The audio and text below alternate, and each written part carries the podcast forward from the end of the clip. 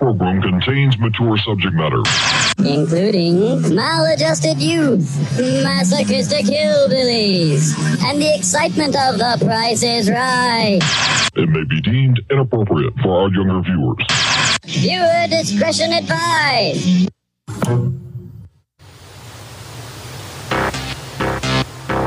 I would like, if I may, to take you on a strange journey.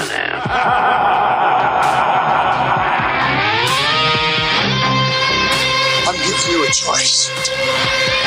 Either put on these glasses or start eating that trash can. You maniacs! What is a man?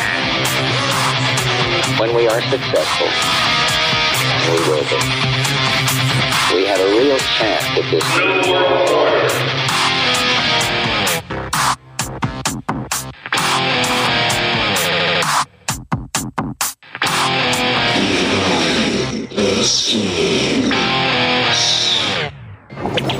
Operation Big Concert, where we finally take things to the next level.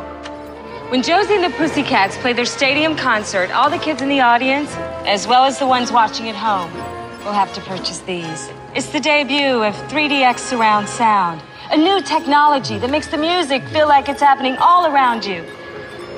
Like 3D. Gentlemen, a demonstration. This is what those kids think they're hearing on those headsets. And this is what they're really hearing. Conform. Free will is overrated. Jump on the bandwagon. Hey, that voice. I know that voice. It's, um. Uh... It's Mr. Moviefone. Yes! He does all our subliminal tracks. There is no such place as Area 51. Excellent work, Fiona. These kids will never know what hit them. And neither will you. I'm sorry, what was that? Huh? What? You just said something. No, I didn't. Yes, you did. No, I didn't. Yes, you did. I said these kids will never know what hit them, and then you said, and neither will you. I did? We all heard you. Oh. Well, what I meant to say was, and neither will you guys. Meaning the teenagers? It's just emphasizing my point. Oh, oh, okay. Great. Thanks. That was close. Excuse me?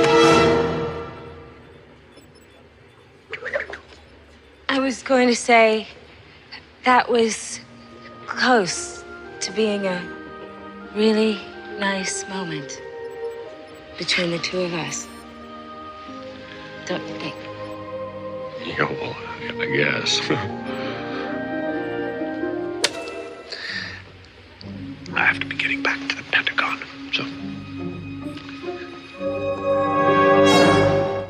Coming at you in 3D. It's episode 64 behind the schemes for September 27th, 2021. I am Booberry Mothman of the Miniocalypse. And from all the way the hell over here, I need to get back to the Pentagon as well. My name is Lavish. Oh, you got some you got some big shit going down at the Pentagon? You know what? I realized I left um, about 2.3 trillion dollars there just laying around i just let it wasn't you know what it was is it wasn't because it was in it wasn't like in a cash form. I had it on a hard drive because the us dollar is a digital currency. And so i had it there but it doesn't matter. Uh yeah it's behind the schemes and it's uh september 27th 2021 and it is a beautiful night. I think we're at about a half moon right now uh, waning, which means it's getting smaller. Getting a little further on into the year. I mean, shit. I think next episode's going to be October. Mmm. The one of the best months of the year. Everybody's favorite month. Around these parts, um, September and October is really where things get nice, and I think that that just goes about for damn near everywhere. September, October, September in particular, but you get it around. Yeah, it's just starting to get a little chilly here. I've been wearing denim since uh, midsummer, so hasn't really stopped me. Sure. Well, you work in an point, industry where you're never outside. This is Yes. this is true. Yeah. Well, shit. I mean, I uh, I had a fairly interesting weekend. I had a conversation with somebody that was uh, it was an incredibly vindicating conversation. Uh, and you know, it feels good to actually encounter this sort of conversation in the wild. Mm-hmm. But I had a uh, it's hard to gauge. Probably half an hour, forty-five minute long chat. Uh, I will have to disc- uh, disclose that I was a uh, pretty much hammered at this point. You're but, uh, just smash oled. Well, that's where the good stuff happens. But uh, yeah, I had a I had a long, thorough conversation with a former Mayo te- uh, Mayo Clinic technician, A Mayo Clinic technician. former one. Doesn't work there now, and it's all the information that we need. But uh, And they would know. make mayo at this clinic. yes, massive vats of it. I mean, vats big enough that you could put a person in. You- Right. you'd have to- Medical grade mayo. Yeah. Right. I mean, you'd have to fold a person in half like three or four times maybe to get them to fit. Well, sign me up. Um, but yeah, I pretty much started the conversation off with I'm not looking to get into a debate on whether or not ivermectin is considered effective or not. But I really got to know what's your opinion on the conversation about it being shut down. And that really just blew open the doors. Um, she's she's with the people that are saying that it works. I mean, early enough, early on enough in small doses with vitamin C and zinc. Uh, Mhm. That would be things that you could do. Uh, Is that her texting you now? Being like, you fool. They're coming to get you. They're at the door. You fucked up. FBI, open up! Oh, fuck. Oh, no. It's happening. It's happening. it's happening. It's happening.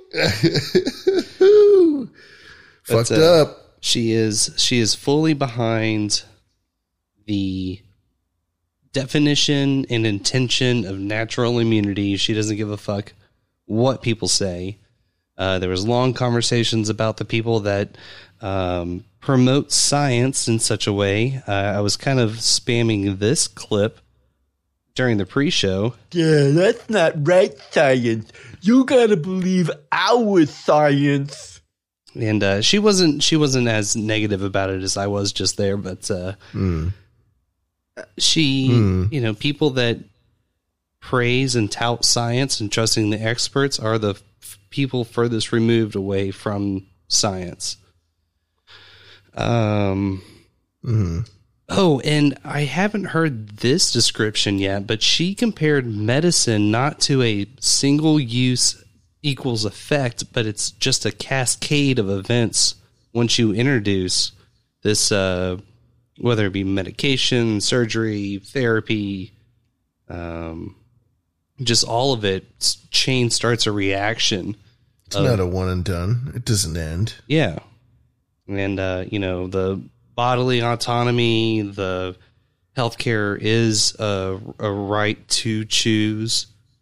Um, and, you know, it was, it was a really great time. It's a I can really tell. great time. I can tell.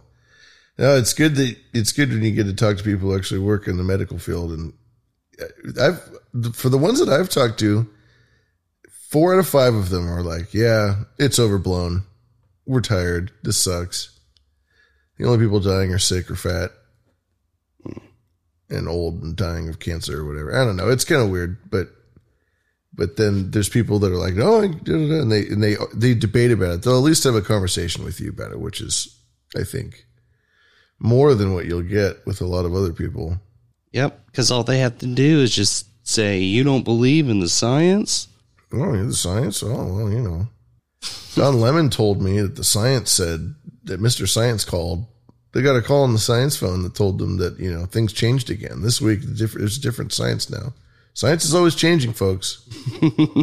Oh, praise science. Ah, oh, praise science. praise Oh, science. This is real ah. science. Praise science. Uh, she did, in my humble and a professional opinion, upgrade us and I, I have been so ecstatic to share this with everybody. But I was describing the show in such a way that we set up shop and we present these uh, far out there uh, ideas or events, um, or maybe just our own deconstruction of, of the way things happen. But it's like we set up shop and we got these displays that you can come and check them out. She's like, "Oh, you guys sound like a bunch of conspiracy curiositors." Mm. Conspiracy curiositors. So I'm especially jitty about that one. Mm. Very good. And that's my boots on the ground report for your weekly COVID 19 update. Nice. well, I guess I, my report would be me and my band played a gig again on uh, last Saturday. And we went to our spot that we like to play at out in the Delta Loop. It's kind of like a, a riverside boater bar type of type of joint. And um, that place like has never shut down. It never really had mass to begin with, and it certainly doesn't now. And you go there, and the place is just like packed, and and everyone's drinking, and there's a bunch of regulars, and people come through on their boats, and and that's just like uh, what, what would you say? It's about 50 miles out of San Francisco, out of the most hardcore um, element, you know. And it just goes to show my boots on the ground report from California is that not all of California is completely beholden to the masters. you know what I mean? There's still some parts of California that like that fresh air, motherfucker. Yeah. I mean, California's a big state, and there's a lot of parts of it that are very far away from any city or any kind of civilization. There's plenty of rural parts of California. And uh, you don't really have to even go that far to find it, you know? Um, especially in San Francisco, in the Bay Area. I mean, in LA, you know, LA LA is one of the most widespread out urban metropolises in, in the world. That and, is uh, one gaping hellhole. Yeah, it is a giant, giant butthole that has been ravaged, ravaged and ravaged, and, and just asks for more. Please, I need more, more, more up this giant cavity that is the city of Los Angeles. Um, yeah, it's it's incessant. They, they've been trying to get after our water for years and and they want to do to us what they did to the Owens Valley and what they've done to a, a, bunch of other communities. They just destroy wherever they go. They're just a giant octopus, and they slither their way in and they destroy everything they touch. It's fucking miserable. I love LA. I love to visit there for for weekends, and you know my sister lives there, and I like to like hang out there every now and again. And I'll go to you know Wing Chung's or something. But Jesus Christ, this you know, chill out a little bit, LA, would you? Give me a break here. Um, yeah, that's. I guess that's my boots on the ground reports. sure. Hell yeah. Uh, oh, and I did a, a really fun encounter with Hog Story last Thursday. And then they turned around and got fucking Adam the Podfather Curry to show up tonight. That's right. You had to follow up, or he had to follow you. you had to follow yous. Ah. It's okay. I, I left a wide berth. Doors fully uh, open, Adam. Anytime you want. uh, he crushed it. Congratulations to the Hogs for getting uh, for getting the Adam Curry, the Podfather, on the the creator and the proprietor of what we call podcasting, and uh, of course the host of the greatest uh, podcast of the universe, No Agenda, every Monday and Thursday or, or not th- Monday and Thursday, uh, Sunday and Thursday. Uh, Thursday and second Thursday. Sunday and second Sunday. Mm. Oh shit! Second Sunday and Sunday. I think is how how that one would go. Second Sunday and second Thursday. Oh Jesus! we'll save that one for opposite day. That'll be our opposite day episode. Actually, when is opposite day? Huh? I couldn't tell you. Opposite day. Ooh, it's going to be January 5th. Or I'm sorry, it's not going to be on January 5th. anyway, keeping an eye on that now. Another uh, holiday to add to the list. It's kind of interesting that they've picked uh, Jesus Day and then Thor's Day. Never thought about that. So Jesus Day and Thor's Day? Yeah, Sunday and th- Thursday. Oh yeah, yeah, that's true. That's true. Neat. Yeah, it all fits into the puzzle, doesn't it? I got a couple of no agenda clips for uh for some some parts later in the show, but before we can even get to that, we should probably take a look at our tarot card for tonight. That's very true. We probably should. Which uh from the Line Strider deck, it is the Nine of Wands. Hmm. The Nine of Wands. Resilience, well. strength, wounded but victorious and entrenched. And in this card, it's uh it's like a little fox dude. We were talking about foxes earlier in the chats uh today. Funny Yeah, just like enough. foxes. Uh, but yes, it's a it's a fox with eight staves poked into the ground behind him, and he's kind of leaning on one. Yeah, it's a it's a weak looking man who's who's leaning on that one wand, and then the other eight are upright, and they're yeah, kind of like a, a weak wall. and he's got a bandage around his head. We also did draw the reversed nine of wands, I should state.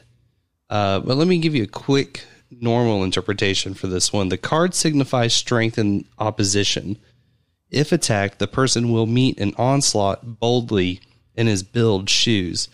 That he may prove a formidable antagonist. With this main significance, there are all uh, there are all its possible adjuncts: delay, suspension, and adjournment. Adjournment. I'm not sure if I'm pronouncing that word right. Hmm. And then uh, reverse meaning, when the Nine of Wands line strider appears, the first and best thing that you should do is take a deep and calm breath. Don't let worry overwhelm you. Spend only once a day or once an hour thinking about your concerns. At least one of your worries is your own imagination. Be specific about what's scaring you and put it aside. What are the real uh, possibilities of the problem if it actually happens? Comfort yourself, and if you need help, don't be afraid to ask for it. Uh, Mhm. asking for help is a sign of a strong person. Mm-hmm. Yeah, it's about persistence. It's about grit. It's about perseverance. It, it's more than just about being strong. It's about being smart, and it's about because the wands. It's it's not about um, the the wands. Obviously, signify a sort of magical element or or a spiritual element, something that is sort of beyond the earth, right? Uh, but but it is of the earth at the same time because the wands are literally like these staffs of rough wood, these branches of, of ash or or whatever they are, uh, holly perhaps Hollywood. Throwback to L.A. being shithole. Um, but yeah, I mean these these things are, are meant to signify something that is of nature but is beyond nature. Sure, it's a stick, but it's so much more than a stick. A stick is so much more than a stick to a kid. Yeah. And that's what a person is a lot of the time. I think a lot of people, uh, unless you're like an insanely um, confident narcissist or whatever, but it, it, most people have much more in them than they realize. Just like a stick does. A stick, you can throw a stick in the ground, and if it's the right kind of stick in the right conditions, it'll grow into a beautiful tree. And that in of itself is fantastic magic that definitely comes in, into play when you're talking about this kind of imagery. And a person is very much the same. And you, you draw it, you know, from yourself, right? Isn't that right? Sorry, you caught me right as I was choking. Are you choking on uh, on what I was saying because it was silly, or No, I I had a a piece of phlegm get caught in my throat. literally choking? Oh, Yes. Don't do that. Do you have a beer? sounds like you need a beer. I have a Vernors ginger ale for tonight. Ooh, that's delicious. Very delicious ginger ale. Very cream soda in its texture. Oh, I love it. Mm-hmm. I've got a uh, a beer. I've got a 21st Amendment Brewery, uh, Brew Free or Die. Oh, I like that. IPA. Yeah. Um, but to wrap it up on this card, uh, I got one last part I liked out of this. Uh, urges you urges you to keep going no matter what, even if everyone and everything seems to be against you right now. Don't give up. There is hidden, hidden there is a hiding energy. Sorry, that's weird. There is a hiding energy inside of you that needs to be released. Mm-hmm. And the imagery that came to my mind was the gnarly motherfuckers smoking Parliament recessed filtered cigarettes, clamping down with its teeth. True grit. Big Mhm. M80. Yeah, working a graveyard shift, getting through it. Working the second graveyard shift in a row, doing it.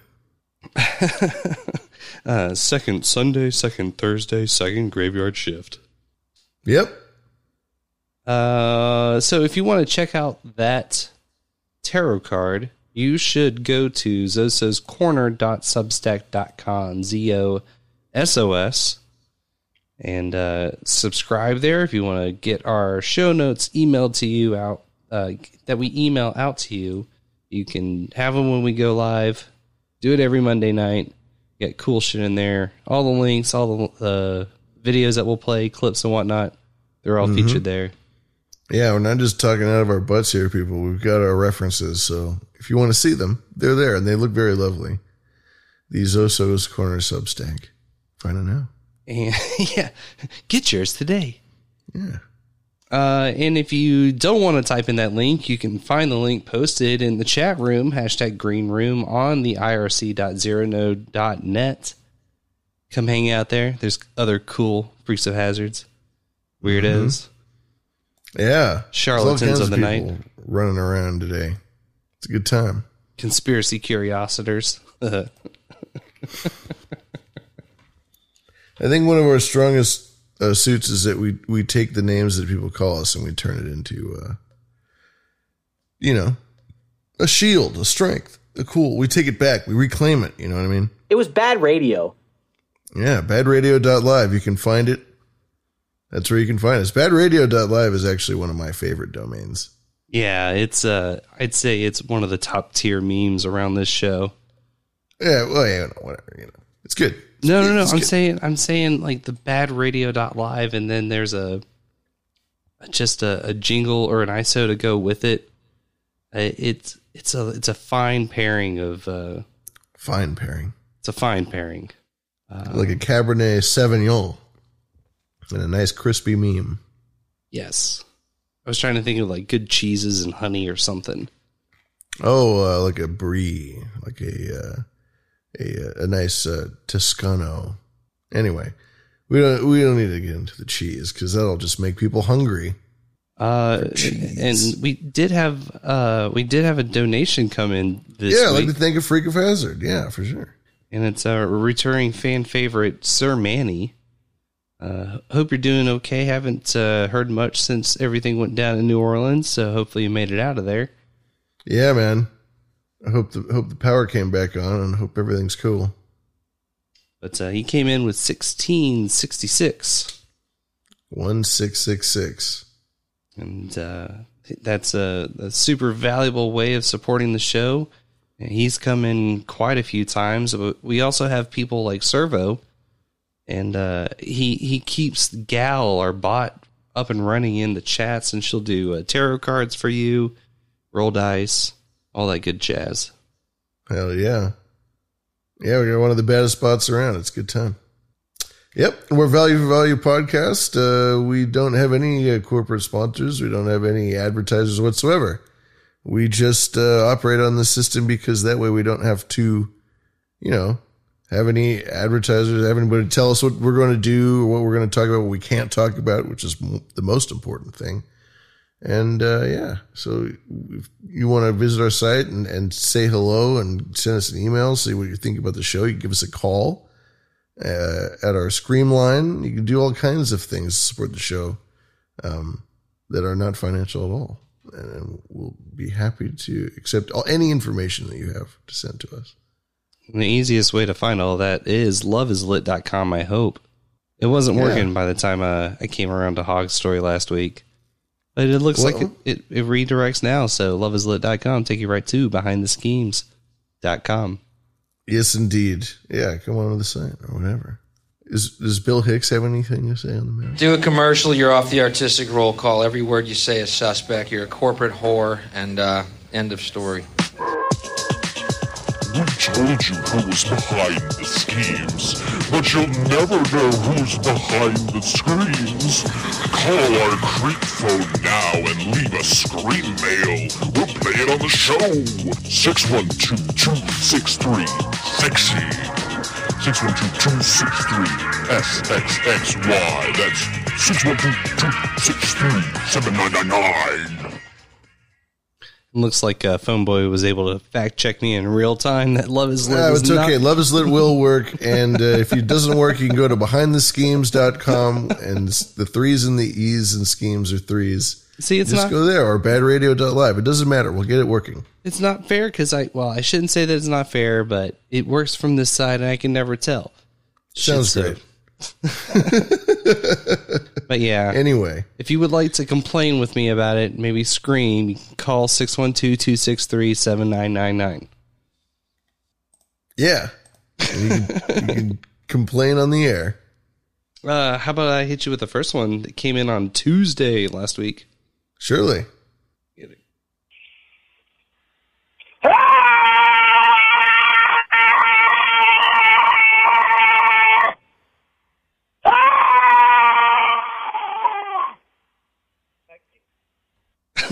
Couldn't do it the second time.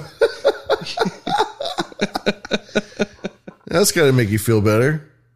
feel like it's the, uh, did you ever see Bill and Ted's Bogus Adventure where they're falling into hell? And it's just Oh, yeah. pan after pan after pan. Uh, uh, yeah. Slipping into the void. Uh, that was a tough one to sustain. That that especially that first one, he really gave it, or she, or whoever that was, really gave it all they got. And uh, I don't even know if I. I certainly don't think I could make that noise if I tried. That's a lot of force. from the Probably be a great, uh, like a metalcore singer after that.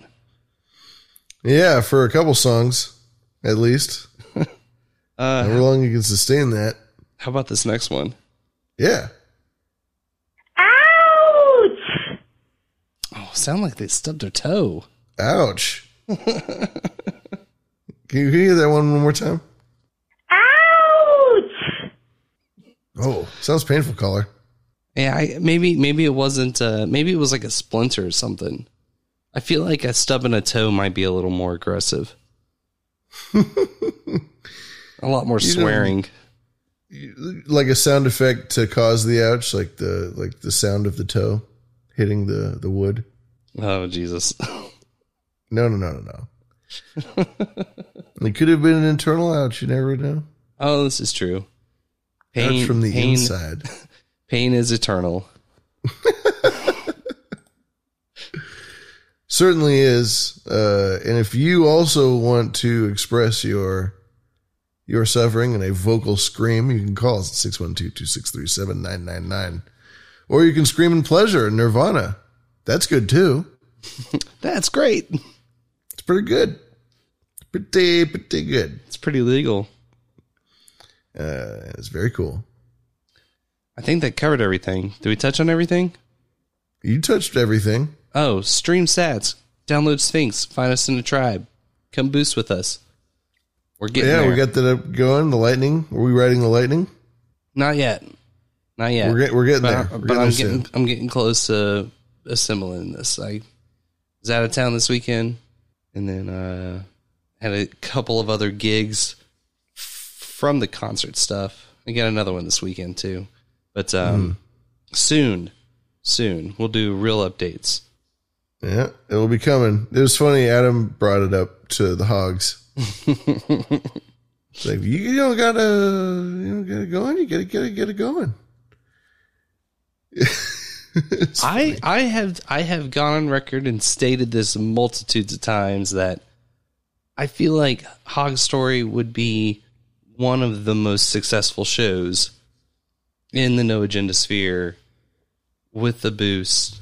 And I think the tag team combo of them and Bowl After Bowl, which already have people that are not from the NA tribe, from my understanding, because you know people find it through their tribes.sphinx.chat. Mm-hmm. Um, yeah, and like I know the Japan What guys are in there, but nobody uses it, so it's only as populated as there are people there. But once they Mhm. get that live tag going, holy shit! and then they have their own in-house community of people that will that will tune in and and take part in it. Yeah, we have a we have a guy that was uh I was not chatting with on the regular, but uh he would send in stuff. Uh, I think his handle was uh, K Gibson or something, Mhm. and um, yeah, it's uh, it's a pretty good time. Pretty good time. Okay. Okay. And that's yeah, we're getting that going. sincerely all I got. All right. Should we uh, roll, or should we, or do you just want to kick it off? Uh, I suppose I could kick it off. I got um, I got some big shit lined up uh, because there is some big shit in the pipeline about to happen. But it sounds like that. Uh, well, it doesn't sound like there is a vote coming up for the members of the International Alliance of Theatrical Stage Employees, or as we like to call it, members of IATSE. Um, you'll you'll see some Yahtzee. yeah, there's some there's some folks that I guess didn't do their research that will come along for later tonight. Mm-hmm. So I'm just getting my clips pulled up here. Oh, I did get a new bumper too. I also put your clips first, so.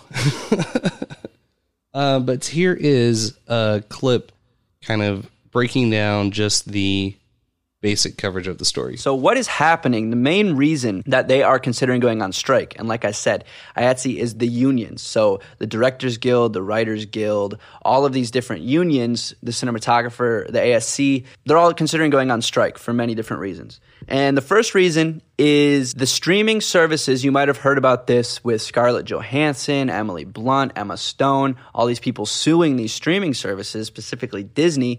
The reason that this is happening is because apparently the streaming services are still considered new media.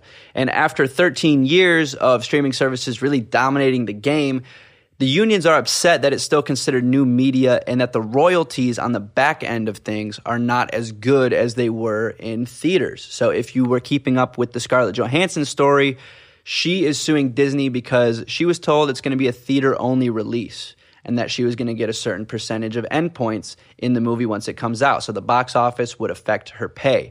When it came out on streaming services, that had nothing to do with how much money she was going to get paid. That was all going straight to Disney.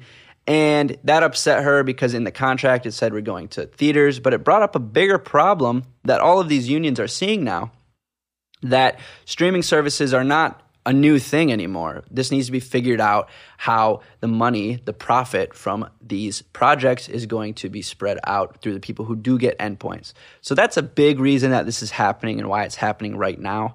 This has happened before also with the writers strike which lasted for 100 days all writers just stopped working in the unions because they didn't feel like the the endpoints that they were getting the pay that they were getting the credits that they were getting were up to snuff and that ended up working itself out as strikes normally do so they're in negotiations right now about these numbers Yep, that's uh that vote comes up on October 1st. Mm-hmm. They're going to vote whether or not they want to authorize the strike, and then the decision will be made from there whether or not they will go on strike. Mm-hmm.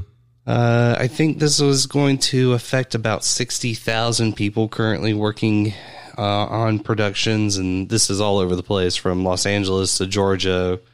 Um, part of the original negotiations involved, uh, I believe it was 13 of the locals on the in California. Um, but uh, in Hollywood. Yeah. All, all of them in, in LA. They, yeah. So for anyone who doesn't know the IATSE, they, they cover both film and theater. So you've got all the, I mean, what is it? It would be the, like the Teamsters and the, be, it'd be like the, everyone but the Teamsters actually. It'd be all of the technicians and all of the, Yeah, all of the lay be the- people, all the laborers, all, everybody who's, is working. Carpenters, painters, Carpenters, wigs, costumes, makeup, uh, cinematography, editing. Um, I I'm not actually sure if the Writers Guild is a mem- is a part of. I I think that they have their own guild. The Writers Guild the the writers have their own union, the actors have their own union, and then all of these um, these background trades they get their own union, which is not dissimilar to like a say like a carpenter union. So there's a couple of things that they're uh, looking for with the new negotiations that fell apart. Um, they're looking for, or they're looking to uh, address the most grievous, grievous problems in the workplace, which include excessively unsafe and harmful working hours. So anything they're they're looking. I think the general idea is to bring it to ten hours a day max Mhm. instead of the 12, 14, 16. Right. Um, I've done a lot of 16 hour days in my life. Back Yes. to back. In the theater world, it's definitely a regular thing uh, to have 16 hour days, to have 14 hour days, 12 hour days.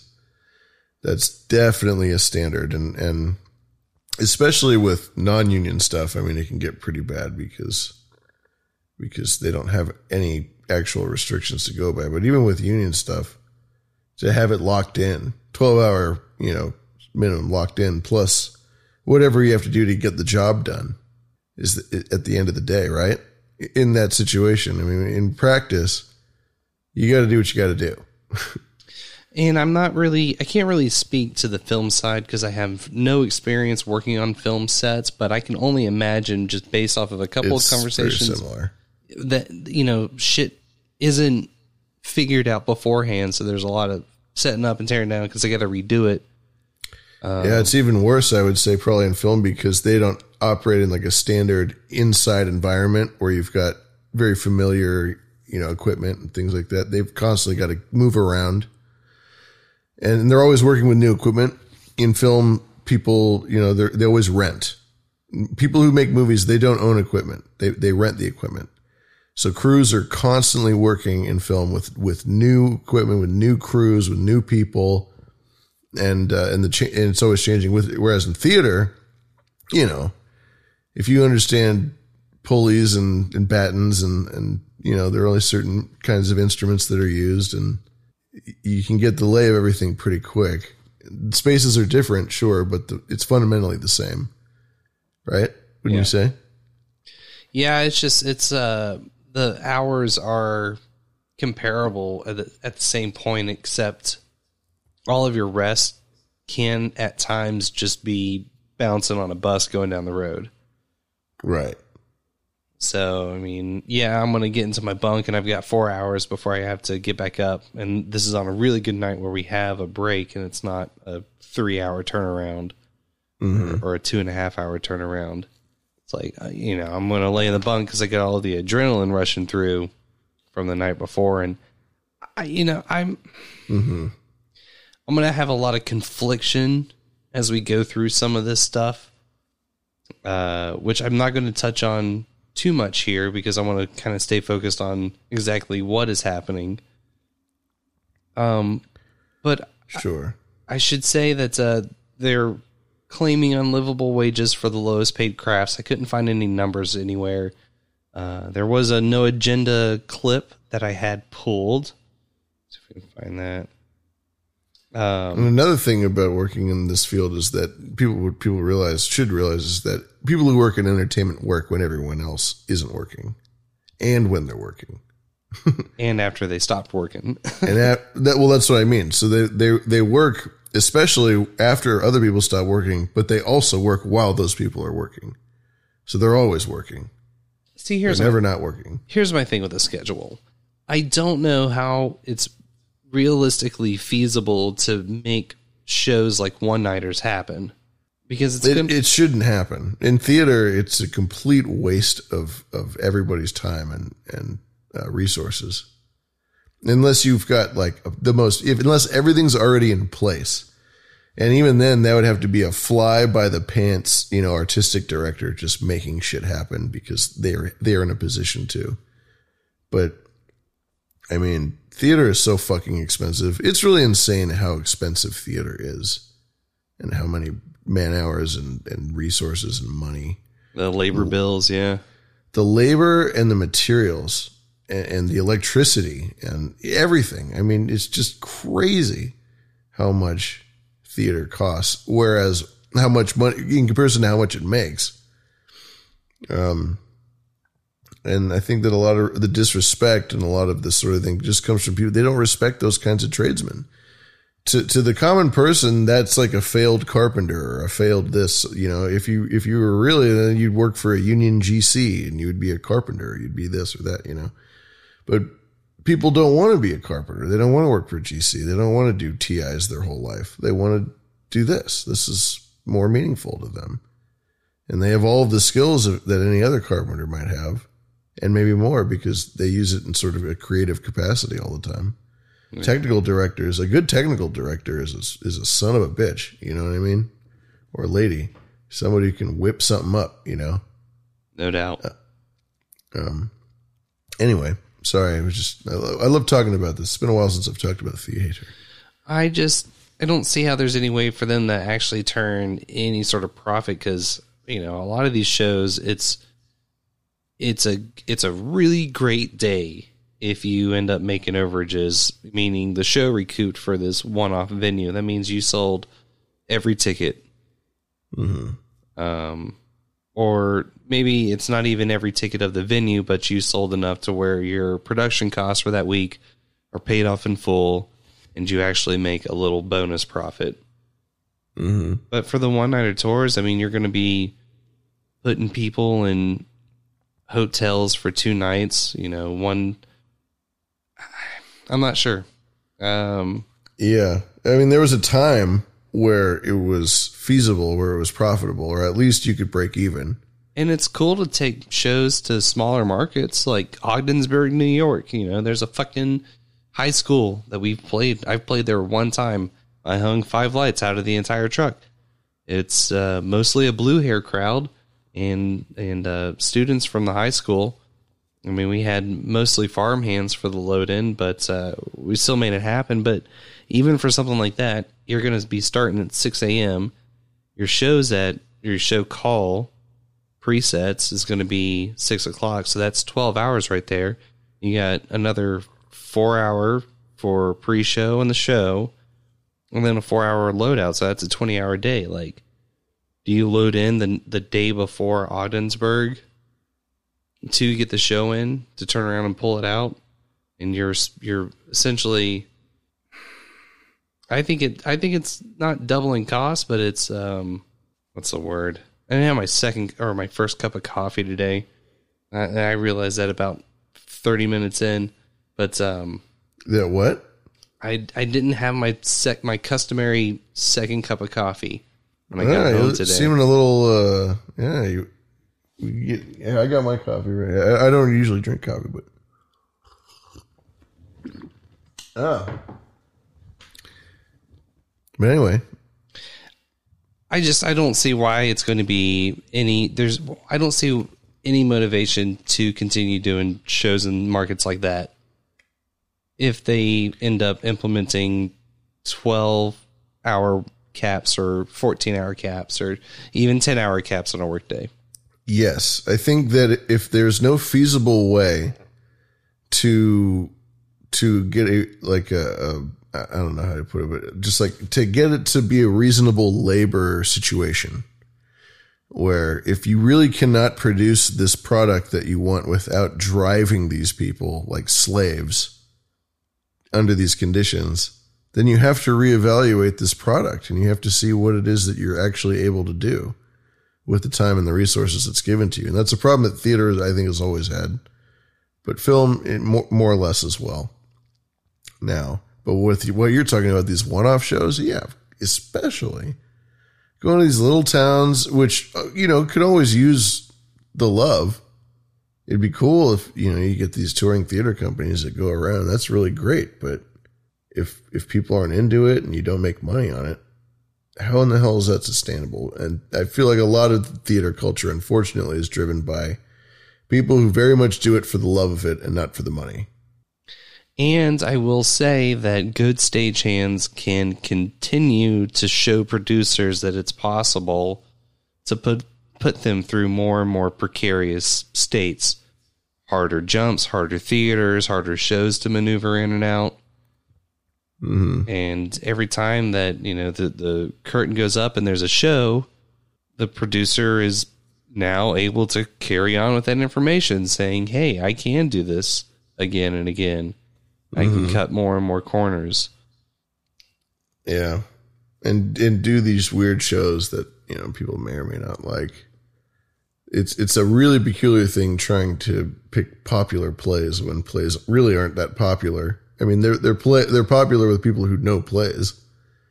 You know, you put on Urinetown or you put on fucking Wicked or you, know, you do some Sondheim thing like Sweeney Todd or uh, Into the Woods. People people who know theater know these these names, but people, normal people don't know anything about that. And so you got all these different kinds of shows coming through. Some can be complicated, you know, all these different technical requirements, multiple scenes, multiple locations. And then for one-off shows, it's a nightmare when you get that. I mean, it's just a fucking nightmare. Well, as far as I'm aware, this strike shouldn't have any sorts of effects on the theater shows. I mean, that's just an educated guess at this point. I suppose anything could happen. Um, but it's only going to affect the film side of everything. Uh, They're also looking uh, looking at unlivable wages for the lowest paid crafts. I already stated that. I just I don't know what the actual numbers are. I'm not going to actually bother with this clip from No Agenda, but uh, in a nutshell, it sounds like the streaming companies are paying different tiers for the amount of subscribers that they have. They were musing that is John Adam or John and Adam. They were musing if a media company could create a smaller subscription base to pay people, uh, pay the crew, performers, what have you, uh, lower salaries because there's not as many eyes watching it. Mm-hmm. Uh, they also list consistent failure to provide a reasonable rest during meal breaks bet- uh, between workdays and on weekends. Um, I've definitely done the meal break thing before working through dinner. Uh, there would Mhm. always be a lunch. Yeah. And lunch is fairly important. You really can't miss that one. Yeah, I mean that's going to be the only meal of the day at that point. Yeah. because then post show it's drinking time. Right. But when the show's over, most restaurants are closed. You're only really going to get the late night pizza spots or whatever, or some burger joint or something. But yeah, now lunch is the only real time of the day that you can actually get a substantial meal with like vegetables and things, you know? right. Something that's not fried. Yeah. There's v- very little food that is not fried after ten o'clock. Yeah. Covered in grease. Uh, workers on certain quote new media streaming projects get paid less even on productions with budgets that rival or exceed those of traditionally released blockbusters. Mm-hmm. But at the end of the day, I feel like it's all dark arts made up money anyways. So, uh, Well, I mean, I've got there's an element to that. I've got some of the pictures here, or not pictures, a picture of the uh uh the who's who of streaming video stocks from Kiplinger. Uh, Netflix is two two hundred eighteen point eight billion. Comcast and Peacock two hundred sixty nine point six billion. Disney Billion Pl- what? billion dollars. Billion dollars of what? It says market value. Market value. So these are the market value of these companies. Okay, great. Sorry. Well, my bad. Uh, let's see, Disney Plus three hundred and fifteen point three billion, Amazon Prime one point six trillion, Apple TV two point one trillion. Holy Jesus! Uh, oh, they say Apple and Apple TV Plus. What? Hold on. Let's back up here. Comcast slash Peacock, two hundred and sixty nine point six billion. Isn't that a little misleading? Yeah, you think? Disney, Disney Plus, three hundred and fifteen point three billion. Okay. Amazon, Amazon Prime. Wow, point six. Uh, Alphabet slash Google slash YouTube, one point five trillion. Viacom, CBS slash Paramount Plus, twenty five point two billion. AT&T slash HBO Max 230.2 billion and Discovery Communications slash Discovery Plus 18 billion. Mm-hmm. Yeah, and the market value of stuff. Uh, well, this is based on like s- stock evaluations. Um, That's not how much gonna- money they actually have. Like, uh, okay, sorry, let me back The- up. Is it's just the worth of everything that they have under their umbrella? This is the the idea of market value is this is the the cost of currently all of their outstanding shares. So if you took 100% of the shares of Comcast as a public company or Disney as a public company and you added it all up and somebody were to buy 100% of the shares at the current cost or whatever, the, the average cost that they've gone on here, then that would be the, the ultimate value of the company would be all the stock. And it doesn't include personal accounting, I don't think, because I don't think that anybody actually has access to that information. Like we've talked about the Forbes estimates and shit. Mm-hmm. Like nobody actually has access to the kind of the numbers of the revenue that they make. They can only make these estimates.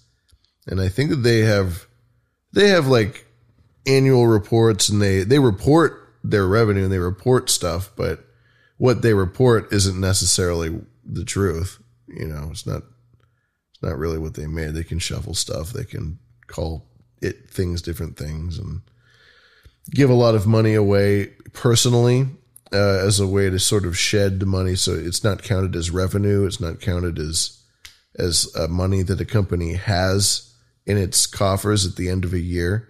If you give all of that money away as benefits to employees, I have a suggestion. What if we take all of our show donations and buy a piece of Hunter Biden's art? Uh, I think that would be personally. I think that would be a poor investment. I think it's only going to go down in value. The Hunter Biden collection. It was just an idea. I know it's a good idea. I like it. I wonder. So what? How much does a Biden go for these days? Fifty grand? I thought it was like 500 grand. Five, yeah. Five hundred grand? Yeah. That sounds more appropriate. That sounds more presidential. Yeah. art art uh, collection is a very classic uh, money laundering scheme. Uh, say you have say Booberry and I got into some action because Booberry wants some action, and Booberry and I all of a sudden had oh I don't know two hundred and fifty grand in our possession, quarter of a million dollars, uh, illegally, and we had to we had to wash that money. Well, what we'd do is I'd go and I'd paint a painting and it's like a stick figure with a penis. And I would go to my friend who's an art, uh, you know, valuer, uh, an analyst of, of art.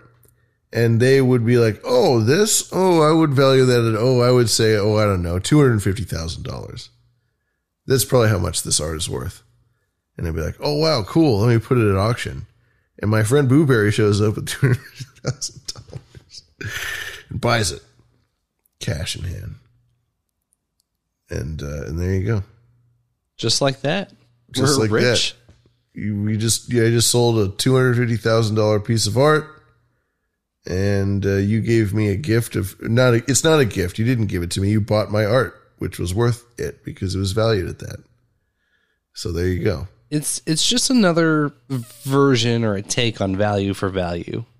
No, it's it's the highest level of value for value. I really value the stick figure you drew. This this really speaks to me on an existential level. Mm, cries into my soul through my crack pipe. Yep. Good old Hunter. Uh, I think we'd be better investing in an NFT. Uh, of one of Hunter's uh, uh, paintings. Exactly. Yeah. Not a painting painting. Real things don't have value. Hunter NFT. I love it, man. That's a great idea. Yeah. Yeah. We should pitch it to him. We should be like, hey, man, for $50,000 a year. Oh, wait. No, that's not very much money for him. For $500,000 a year, we'll run your NFT uh, enterprise. How about that? So workers on, and this is a this is a meme that I keep seeing. Must uh, be nah. It's all right. If it's a bad idea, that's fine. We'll move on. I you know, I got to think about it. I'm not really sold on the NFT. I mean, we, we saw GWAR with theirs. I'd rather have. Oh my god, I forgot about the GWAR F- NFT. it's no good. It's no good, people. Yeah. Abandon ship. Never mind. abort mission. uh, so there's a there's a new meme. Uh, new me, new media is not so new anymore. Got a picture of that linked in the show notes. Um, they kind of went out with their art department. I also found a uh, what's the word? It's like a press kit almost uh, where you can go and get all of the pictures and documents and templates and all that shit to um, you know petition people would you like a quick list of everybody that might be affected this is against the amptp by the way i don't think i had actually stated that before and i can't remember if the guy from the first clip actually stated it, but it that's the alliance of motion picture and television producers. So it's the it's the union for the producers or the suits. Mm-hmm. Yeah, the the hot dogs running the show. Uh, did you have any interest in the um, what's the word I'm looking for in the in the list of producers or companies? Sure. Uh, we got Marvel Film, Marvel Picture, Walt Disney, Warner Bros. Animation, Pictures, Television, Studios, Facilities, Warner Specialty Productions, uh, Specialty Video Productions from Warner, Netflix Studios, Netflix Animation, Sony Pictures, Paramount Pictures, Paramount Worldwide, Apple Studios, Apple Studios, Studios Louisiana, CBS Studios, CBS Films, ABC Signature, uh, ABC Studios New York, 20th Century Fox, 20th Studios, Fox Studios Lot, Fox Alternative, Legendary, Legendary Pictures Productions, 20th Studios, uh, sorry, 20th Century Studios, Columbia Pictures, Metro Goldwyn, MGM Television, Are you Lionsgate. just listing off producers uh, in the okay. Yeah. Okay. Sorry. Continue. No, this is all of the these. Uh, this is a list of the major AMPTP signatories. Um, Okay. So, so all the major producers in Hollywood. Yeah. Yes, these would be uh, a vast majority of film production uh, that they that could be experiencing a strike. Uh huh. Uh huh. And uh, I mean, Yeah. All the big boys. yep, uh, Universal is in there, New Line. Um, There's only four studios. well, you know, they got to have all of their uh, conglomerates, I guess. Yeah. Yeah. You ring off all the names of all the little tinsel toy sh- subsidiaries. Yeah. Uh, I do have a fairly funny clip of someone breaking down what the IA uh, employees want. Okay. Except I just bumped my. I just bumped my shit, and now it's You bounced bumped your around. Yeah, I can't sort by name. I don't have it sorted by name. Bump yo shit. Oh, there it is. I found you. Don't let the industry turn you into me. I want a life outside of my work. I want off the clock to mean off the clock. I want to have time outside of set to look for a girlfriend. I want equal pay. I want new media to be old media. I want time to sit down. I want time to stand up. I want an end to Fraturdays. I want reasonable rest. I want to not fall asleep at the wheel. I want a living wage. I mean, I know I'm not a part of this as a PA, but you know, I, I yeah, I'm sorry. I want time to eat food. I stand with the IATSE. Sammy Lajoie here. I have gained notoriety over the last year portraying film crews and wouldn't have any success without actual film crews supporting my videos. So I hope this video shows my support and appreciation for all of you. I'm encouraging other people in positions of power and privilege, certainly more than I have, to stand up as well. Give your support online, and more importantly, give your support on film and television sets. Good luck with everything, guys. IATSE has my full support. the part that bugs me about this clip is people that know what IATSE is, they call it IATSE. Mm-hmm. I feel like it's very rare to and apparently I was I was proven wrong because Adam did it on this last episode of No Agenda. She did it, and I've got two other clips where they do it. Um, I just thought it was They what? interesting. They, where they call it uh, IATSE or sorry I A T S E. They where they, spell it where they say, oh, they where they spell it out. Okay. Yeah. Okay. Yeah. Well, those people that aren't familiar with it, you know, IATSE. I think, well, the people, the, that's a union that's just really got a, ma- a massive culture and a massive thing going on. People don't know about it because people don't, why would they? They don't know about firefighter unions. Right. or, you know, whatever. The only thing that made him stick around for the end credits was the end credit scenes from Marvel. Yeah. But all those names of all those people that you see when you watch a big blockbuster film and they've just got hundreds and hundreds and hundreds of names, there's hundreds and hundreds and hundreds of people who, in very many different respects in different locations, worked 12, 14, 16 hour days for weeks, months to make that, that two and a half hour movie that you just watched. Uh, it's insane how much goes into making these movies and how many people work on it. And people take a lot of pride on it. I've got a lot of friends. You've got friends. You got more friends in the theater field. I actually got buddies in the Hollywood field who, who do it, who are, uh, I got a friend who's a big time makeup artist down in Hollywood and she works makeup on all these films all the time. And she loves her job. She's thrilled to, to be this person, to be this, this big hotshot Hollywood makeup person. I mean, it's a total lifestyle, you know? You certainly have to want it. and you oh you gotta you gotta live it eat it breathe it i mean you it's not you don't get into it for for the money that is for well and goddamn sure you definitely don't do it for the money you do it because you love to do it because you're the best at it because people want your services you know uh it's it's a it's a pride thing and it's something that they embrace and it, and it is it really is a lifestyle. I mean, when you go down to Hollywood, these guys are they're like uh, roadies or, or like rock stars. You know, they they they party all day long and they make these shows happen and they and they they get they get they get down and they're and they're very skilled people as well and they have the pride of that that they are excellent tradespeople. And it can be multi generational too. Absolutely. Absolutely, it can be multi generational, and when you meet a multi generational family, it's quite a quite a thing to behold. it usually goes something like, "Do you know who my dad is?"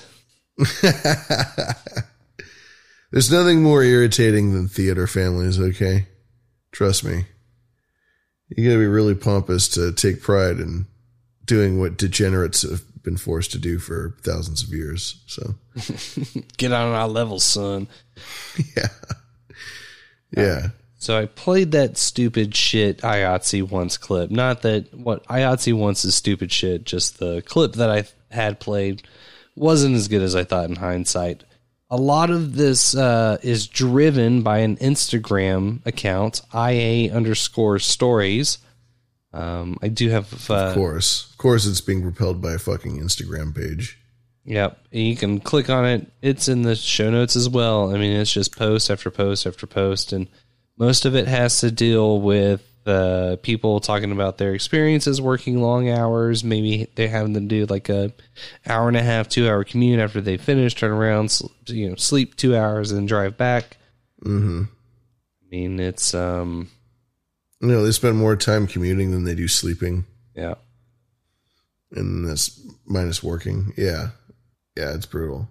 Same thing goes with the animators, you know, all those all the people that work in animation. They also notoriously just get ridden out. Anybody who's worked in like a Pixar movie or anything like that, those guys work brutal hours too.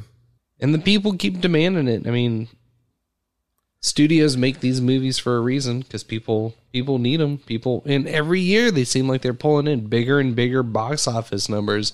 They're just smashing record after record. It's amazing. Big numbers. I mean, for people who don't give a shit, for everybody who isn't interested in the entertainment industry, it's just another movie that's coming out. I mean, why wouldn't you see it? Nobody cares about what goes into making the movie. All that matters is that it's made. Um, that's that was kind of the thing about Game of Thrones. I thought a lot of you know back when Game of Thrones was the big thing. It was this like everybody wants this thing made now, and it came from a series of books that was written over like 10, 15 years. It's like, sorry guys, but Well, I mean, even yeah, I mean that that nails it on the head exactly. This idea of new media. Uh, at least with Ga- uh, Game of Thrones, they were spacing it out, doing proper seasons, doing it once a week. Mhm. But something with Netflix, I mean, how how how much more do we have to beat that hog, where it doesn't turn off until you've watched like six episodes, and it's like, hey, are you still checking me out? I don't know why I said Mhm. I meant to say horse and beat that horse, the Netflix Mhm. horse. Um, beat the Who's. yeah, uh, it's yeah, I, the the Netflix thing especially. But I I swear to God, with Netflix, and I've told I've told you this on the show already before, but every single thing I watch on Netflix has a woke agenda. Every single fucking thing. Like I watch, it's just like, oh, eat the bugs, just or you know, right away, something just out of nowhere, out of left field, or like, oh, I don't know. It's crazy how, how weird Netflix is. I, re- I very rarely watch stuff on it anymore.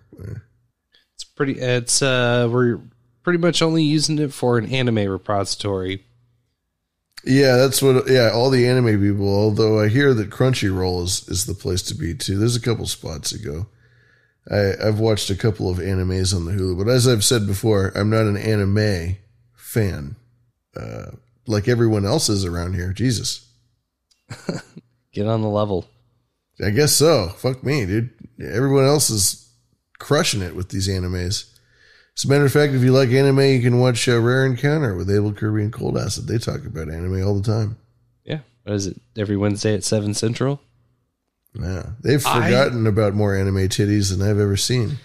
I, I, this gives me a great idea. I, on air, want to ask a question of Abel Kirby and Cold Acid. Am I really to like Food Wars? Because I'm really liking Food Wars right now. Food Wars is that an anime?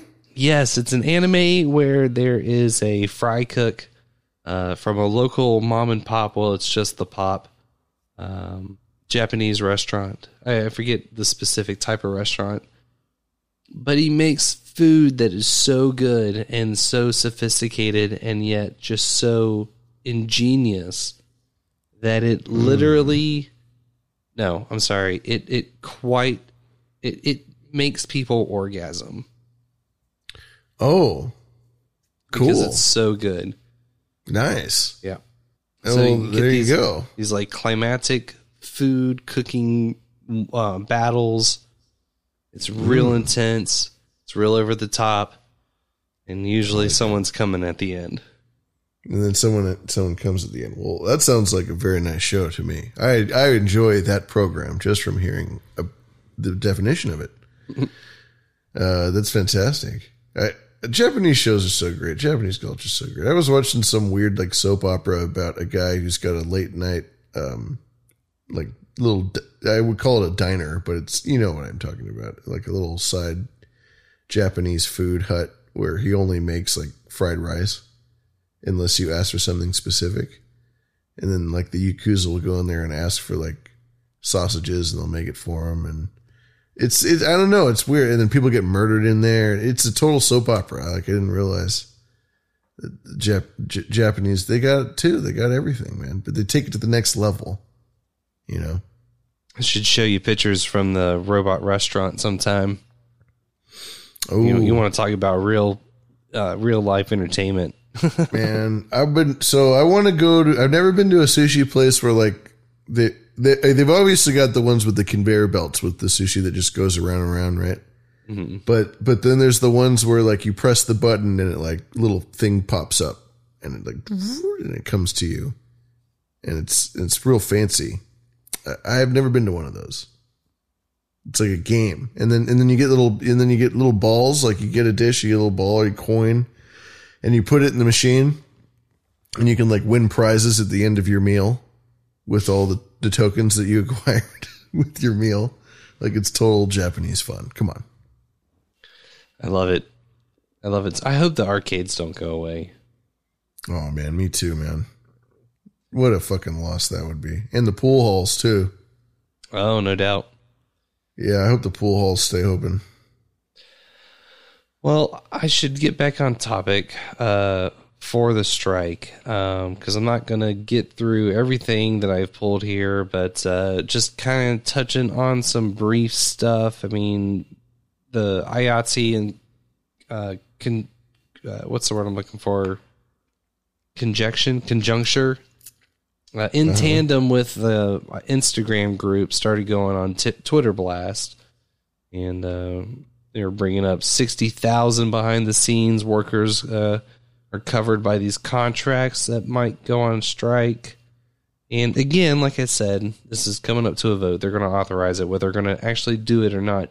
A lot of the uh, backstage talking points is well, if we all vote for a yes, then that increases our chances of not having a strike because it makes the it's supposed to, I guess, kind of scare the producers into meeting them uh, wherever at wherever they wanted it on the table. I do have the full uh, AMPTP statement if you want to go through it, but it's uh, kind of lengthy. I'd honestly rather not, but if you if you really want, No, it's fine. Uh, Uh, bunch of celebrities. It's in the show notes though, if anybody wants to check it out. yeah, a bunch of celebrities came out. Um, you know how that goes. Let me. Uh, I'm just gonna skip to these really interesting ones.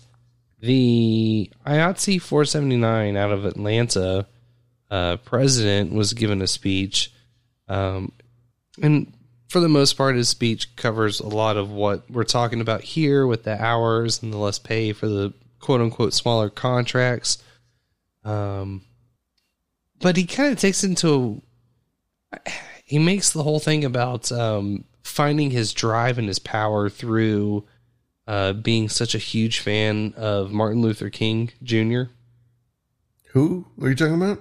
This uh, president here. I mean, he's he's going to give a speech, and I've I, I've clipped out this whole middle part where he, he gets into about how much Martin Luther King Jr. Uh, drove him as a leader of the union and whatnot. Um, but here's here's the first part, anyways. The peasants want more. That was uttered by a unit production manager this week in Los Angeles, California. The peasants want more. It's 2021 and we want more sleep. Yeah, bro, you're right. It's 2021 and I'd like to spend time with my family on the weekends. Yeah, bro, you're right. It's 2021 and I'd not like to drive home drunk Saturday morning at 8 a.m. Yeah, bro, you're right. It's 2021 and we don't work in salt mines. We work on motion picture sets. And we work for conglomerates that make trillions of dollars.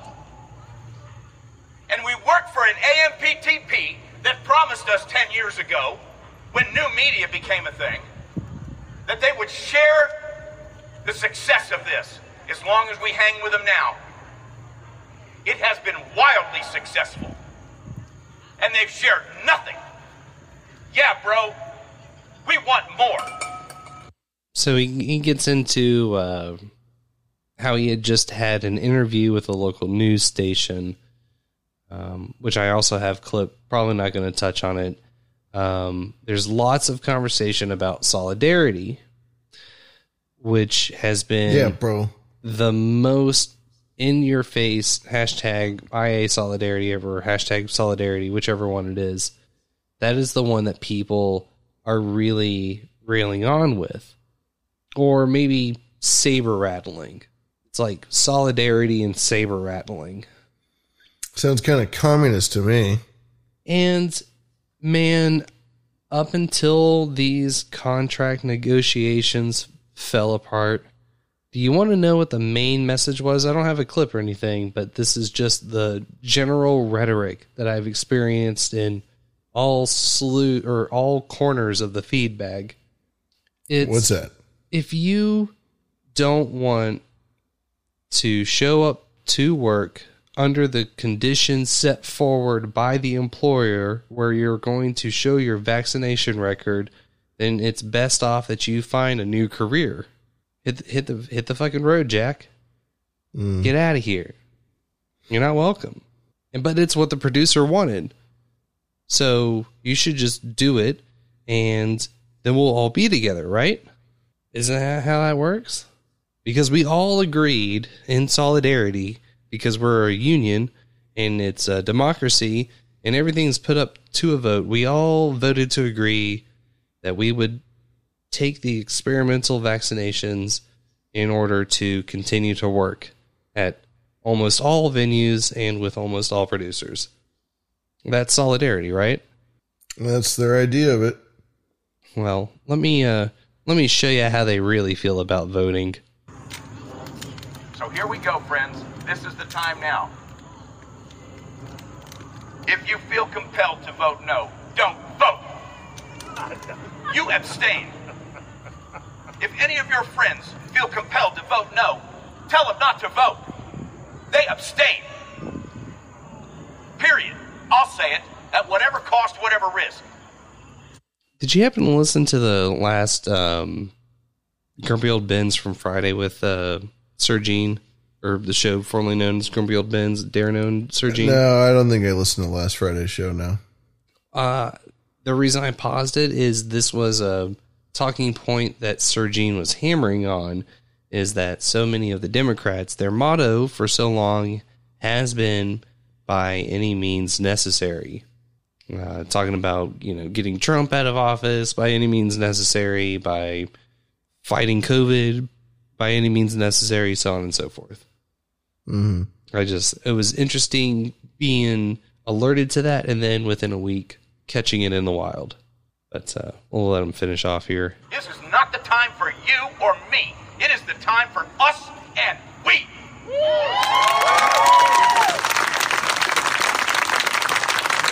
I know you're scared.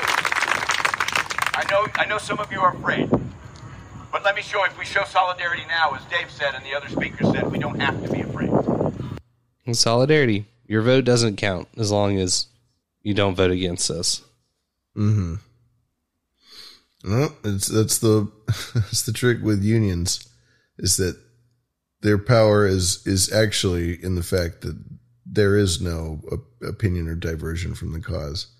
You're unionized. You're in a union. You have to stand in solidarity in in you know in a way that some people might call a communistic fashion. You just really don't get a choice. But you know, it's it's more complicated than that. And, Well, I can I can almost assure you that had I caught that in person, I would be incredibly disturbed. Um, because I, you know, you have so much of a public hoorah behind you. You're gonna come out and say shit like that. Like, it's just it's it's uh tempting. It's taunting. It's bullying, which is what unions do. That's what unions are, is bullying. They bully governments, they bully their the people in them, they bully everybody because that's how they get shit done. You know, in the construction unions, they'll go out in front of the uh, big here in San Francisco, you have to be union. You have to you do a TI or you do any any sort of construction whatsoever in the city, you have to go union which is pretty unique. Most places that's not the case. Um, but they hang out in front of the buildings a lot of the time for the if if there say is a building that gets caught using non-union subcontractors, then the, the union guys will go out there and they'll blow up this giant uh like skeleton, like a a grim reaper. And it's like a story, t- you know, tall, and they'll go out in front of the building and they'll shout shit all day with with megaphones, with their giant blow up skeleton balloon. and that's that's just you know another thing they do. That's their they run around and they bully people. Well, I can definitely wish them the best of luck because this doesn't look like it's going to go well. Like the presidential election, the IATSE relies on a delegate system. At least 75% of each local's voting members must vote in support for all of their delegates to qualify in favor of a strike. Given that there are 444 delegates across 13 locals, at least 223 delegates would be needed for approval. Uh, even if that happens, it is possible for productions to simply shift abroad where IATSE doesn't have any influence, uh, but that only covers high end productions with massive budgets. Little guy's gonna have to shut down again. Little little productions. Of course, always. Yep, big money, big money. So yeah, I mean, I don't know. Uh, I don't know how much deeper you want to get into this. I got. Uh, uh, Well, it's it's been about an hour and a half. Do I mean, is it, do we want to talk about this all night, or do we want to do an intermission, or I might split it up and go into next week with some of the stuff I got because I, I, mean, I got. feel I got- like we got we've we you know if you want to go into it more, I think yeah, that would probably be the best case. hell yeah, I'm gonna hit you with a scream mail then. All right, Ah. nice. One more time. Ah. It's very soothing. It's a very soothing scream. Yes, it was a very calming scream. It's almost like a like a a chant. It was like a it's okay. Yeah, like a chant, like a yeah, like a om. Ah. Ah. Like a sigh. Ah. I bet that would pair really well with Midas's "Aye." Aye. Yeah. Hmm, probably. Hell Hmm, yeah. I like it. We got to we got to do that. We got to do that mesh. I wonder. I wonder what else we can get this next one to pair with. Get back in the woo!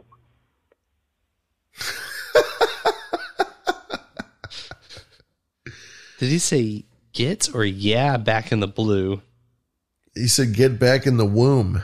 Oh, oh. Get back in the Get- womb. Back in the woo! or the woo, or the womb. The woo, perhaps. Get back in the woo. Start talking about aliens. Stop talking about union strikes and start talking about aliens. Is that is that? what Oh yeah, bring back some of that woo woo. uh, nice. Those are good screams. Then we got two more to carry us over after intermission. Oh yeah, we'll save those. We'll let those marinate. Uh, what did I find? Oh, I found a good song for you tonight. I'm very excited to share this uh, this this uh, intermission opener with you. Oh, I'm gonna blast it. Yes, it's a cover of a very popular song called um, "Staying Alive." Maybe you've heard of it. Ah, yes, yes, by the Bee Gees. Ye, technically, yes, but this cover comes from a band called Anal Cunt, and it's the Oi version. You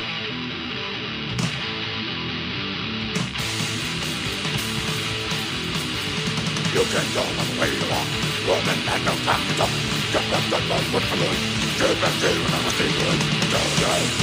the.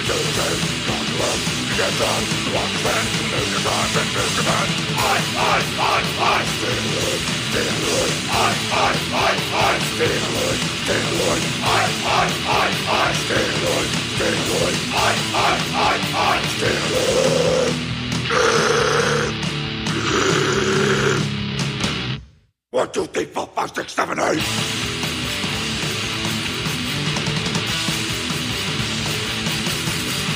You the way you not.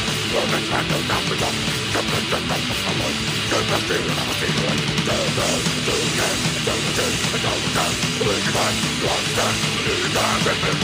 I, I, I, I, I, I. I, I, I, I.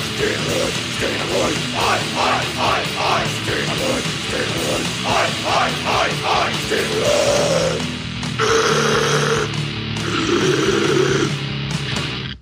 One, two, three, four, five, six, seven, eight. No offense, but it sounds like some fucking commie gobbledygook. I think you hit her because he was teaching you to simulate emotions and things got out of control. I did not hit her. It's not true. But emotions don't seem like a very useful simulation for a robot. I did not. Hell, I don't want my toaster or my vacuum cleaner appearing It's emotional. bullshit. I did not hit her.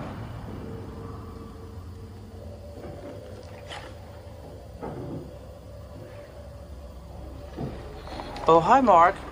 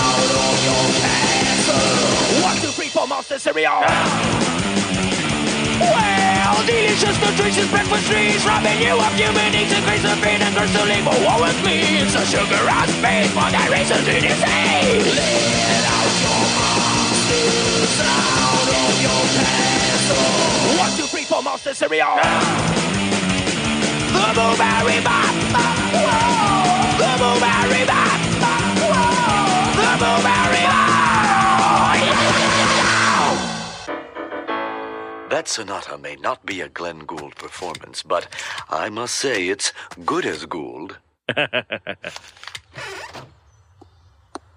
Hey, Flanders, heading for church? Well, I thought I could save you a little time. Ooh, found a new shortcut. Better.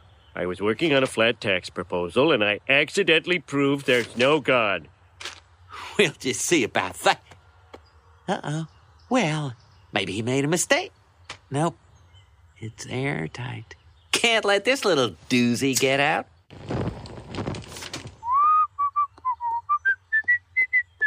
I mean, you know, people are entitled to their sexual proclivities. You know, I mean, let there be a thousand blossoms bloom as far as I'm concerned. You know, but I ain't spending any time on it because in the meantime, every three months, a person is torn to pieces by a crocodile in North Queensland. Your mouth, doing mouth, doing your mouth,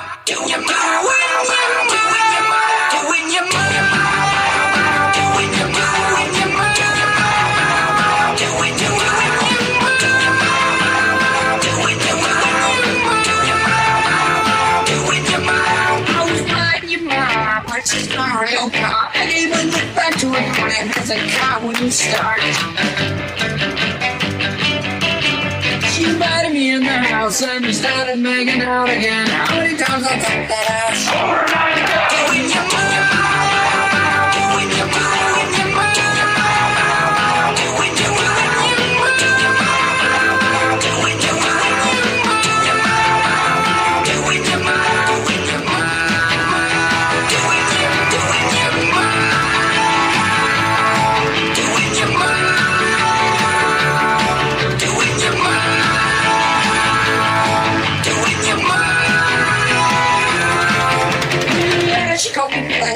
knocked the off and later made me a sandwich and she cut the crust off it. Cause she knows how I like it and I'm a little young to be in the bed but naked doing your mouth. Doing your mouth.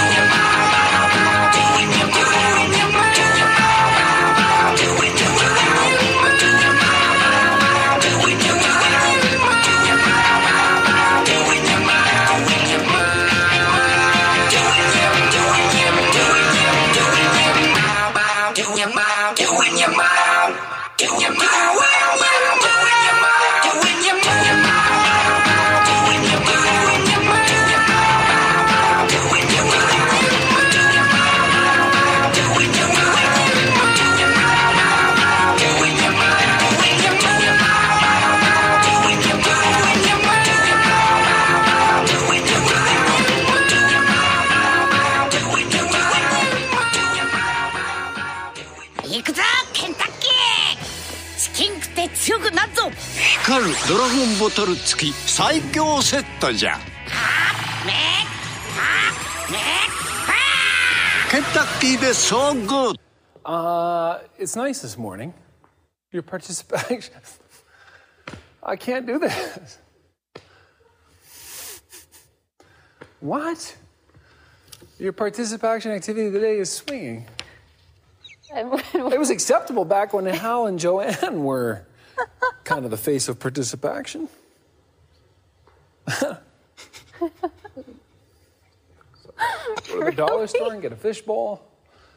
Oh, swinging at a playground. I wasn't expecting this fishbowl? reference. Yeah, put your keys in a bowl. Yeah, I know what you're talking about. Unfortunately. So, either way, you get your activity in for the day, I guess. There's that. Well, good cardio. oh my god. Some of the best, they say. Some of the best, they say. really? Sorry. Sorry. There's so many things I want to say, but I, No, by all means. What's stopping you? okay. All right, let's talk. Enough. weather. Don't look at me like that. What do you have to say?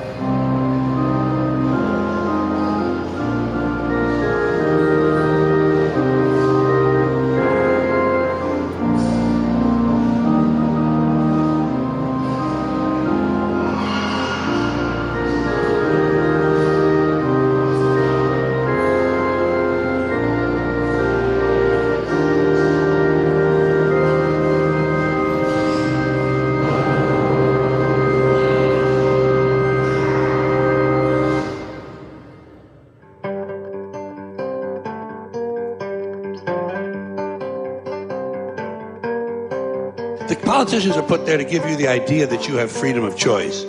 You don't. You have no choice. You have owners. They own you.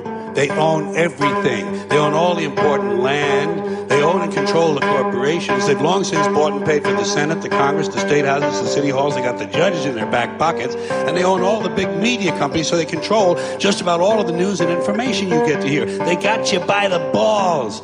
They, they spend billions of dollars every year lobbying, lobbying to get what they want. Well, we know what they want. They want more for themselves and less for everybody else. But I'll tell you what they don't want.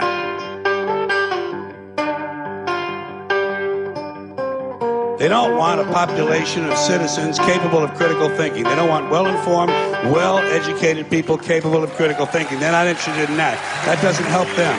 That's against their interest. That's right. They don't want people who are smart enough to sit around the kitchen table and figure out how badly they're getting fucked by a system that threw them overboard 30 fucking years ago.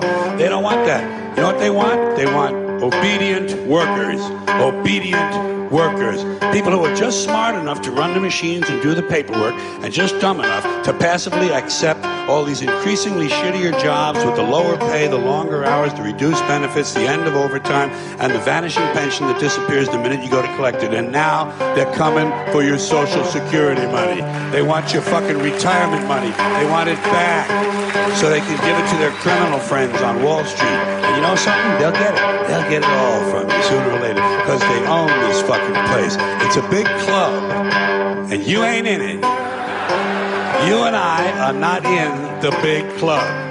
By the way, it's the same big club they used to beat you over the head with all day long when they tell you what to believe. All day long, beating you over the head in their media, telling you what to believe, what to think, and what to buy. The table is tilted, folks. The game is rigged, and nobody seems to notice. Nobody seems to care.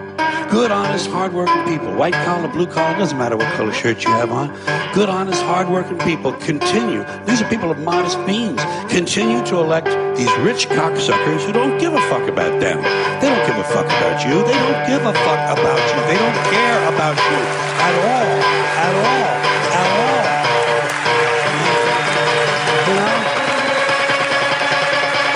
Seems to notice, nobody seems to care. That's what the owners count on. The fact that Americans will probably remain willfully ignorant of the big red, white, and blue dick that's being jammed up their assholes every day. Because the owners of this country know the truth. It's called the American dream. because you have to be asleep to believe it. We now return to Behind the schemes. starring Blueberry, berry, berry, berry, berry, berry, berry, and lavish, lavish, lavish, lavish, lavish, lavish. lavish. Welcome back to the second second half show for Behind the Schemes, episode sixty four. Mm-hmm. It is September 27, 2021, and it is currently 69 degrees where I am at right now. That sounds lovely. Oh, it's nice. it's nice. You Yeah. one of the uh, old school logos for uh, local 69 out of Memphis, Tennessee was two kangaroos 69 in each other inside of their pouches. Well, God bless the great state of Tennessee. Goddamn May they straight. Continue. May they continue. You know, I do. I think we should play a screamo, and I think we should play it out of order because I think I know who the screamer is. Okay. And Go I, for it. I feel like this is going to be a big deal. If you're really feeling it, you're feeling like this is the one. Boom boom. Boom boom. Boom boom. Boom boom. Boom boom. Boom boom. Boom boom. Guess who's having a baby tonight? Yeah, Guess who's having a baby tonight? You boy. Guess who's having a baby tonight? It's a baby tonight. God's gonna post my bail tonight. Ooh, yeah. Guess who's going to jail tonight? You're going to jail tonight? It, we got a Boom boom. Boom boom. Boom boom. Boom boom. I'm in the hospital parking lot smoking a cigarette. I'm in the hospital parking lot smoking a cigarette. Got a baby on the way. yes, I think we Bump, should, bump. Bump, bump. I think we should send out some happy baby delivering karma to Mrs. Sir Sir Seat Sitter That's right. And- Dame seat sitter. and her esteemed husband, Knight of the No Agenda Realm, Sir Sir Seat Sitter, Mm-hmm. as they celebrate welcoming their first little baby one, baby boy showing up. Yes, Paige seat sitter. Oh, yes. The Yes. little squire, the young one. Uh, I, I don't know if it's a boy or a girl, but It's a boy. He actually announced uh Ah. he announced it when Dean was on, which I believe that's was what I thought. the episode uh, before you joined, if I'm not mistaken. The episode. Oh, so it was that long. Oh, okay. Uh, well, I see. I knew that the information was out there. I didn't want to speak out of turn, uh, but that's awesome, man. Good for him for being out there and for having babies. Yes, I think that's uh exactly how you fight the new world order off. Have lots of babies. Yeah. Could, uh, should we should do a jingle? Should we do maybe like uh oh do the the change changing levels uh the Castlevania one. If it, sorry, didn't mean to put you on the spot there. I know that it's, it exists.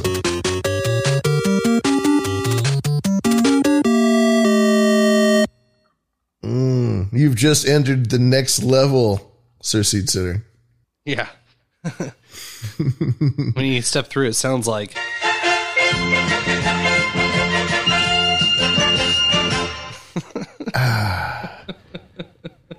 It's around these days when I'm having a baby that I like to crack myself a nice cold one. This one goes out to Sir Seat Sitter. indubitably. Cheers, bud. Cheers. Cheers, cheers, cheers. Oh, what a beautiful night. What a fantastic night it is tonight. It is Monday, and we are always live here on Mondays around this time.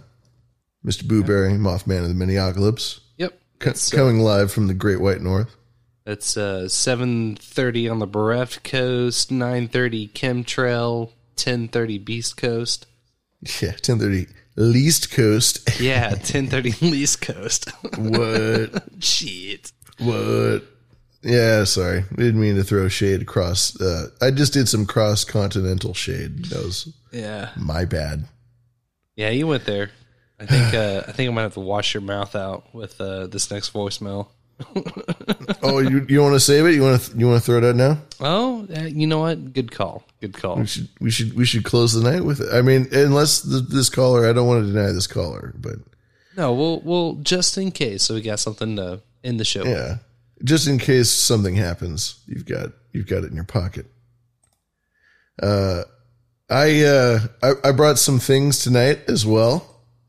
Uh, there's there's uh, at first like, I hit you up earlier and I was like, man, there's not too much going on, you know. So much is is boring, and then I was like, man, this, and then I stumbled across some really new news, very topical stuff. Um, and some local news. It's it's from my neck of the woods. Turns out there's this lady, a 30 year old Palo Alto woman, uh, who's been charged with uh, arson. Uh, let's uh, let's hit this first clip. Breaking news one. We're coming on the air with breaking news. A jury in the federal trial of R. Kelly has found the singer guilty of racketeering based on sexual exploitation of children, kidnapping, and forced oh wait, labor. never mind. also this isn't the one. That's not the one. That's for later. Uh, Oh. Palo Alto woman. My bad. Tonight, we are learning more about the woman who investigators say started the Fawn fire. CBS 13's Marley Ginter is in the newsroom with what she has learned. Uh, Curtis and Elizabeth, today the Shasta County DA announcing they've filed felony arson charges for not only committing arson, but for committing it during a state of emergency. Cal Fire says witnesses reported seeing 30 year old Alexander Souverneva of Palo Alto trespassing at the property and then acting, quote, irrationally. Uh, people who work in the area saw her walk out of the brush near the fire line. At one point, she approached firefighters saying she was dehydrated and needed medical treatment. Investigators interviewed Souverneva, and that conversation led them to believe she's responsible for the fire. As the Fawn fire continues to burn, threatening more structures, the DA says additional charges are most likely to follow. They're also investigating additional fires she may have started in Shasta County and possibly statewide. Now, according to SF Gate, the 30 year old graduated from Caltech with degrees in chemistry and biology. Right now, she's being held at the Shasta County Jail.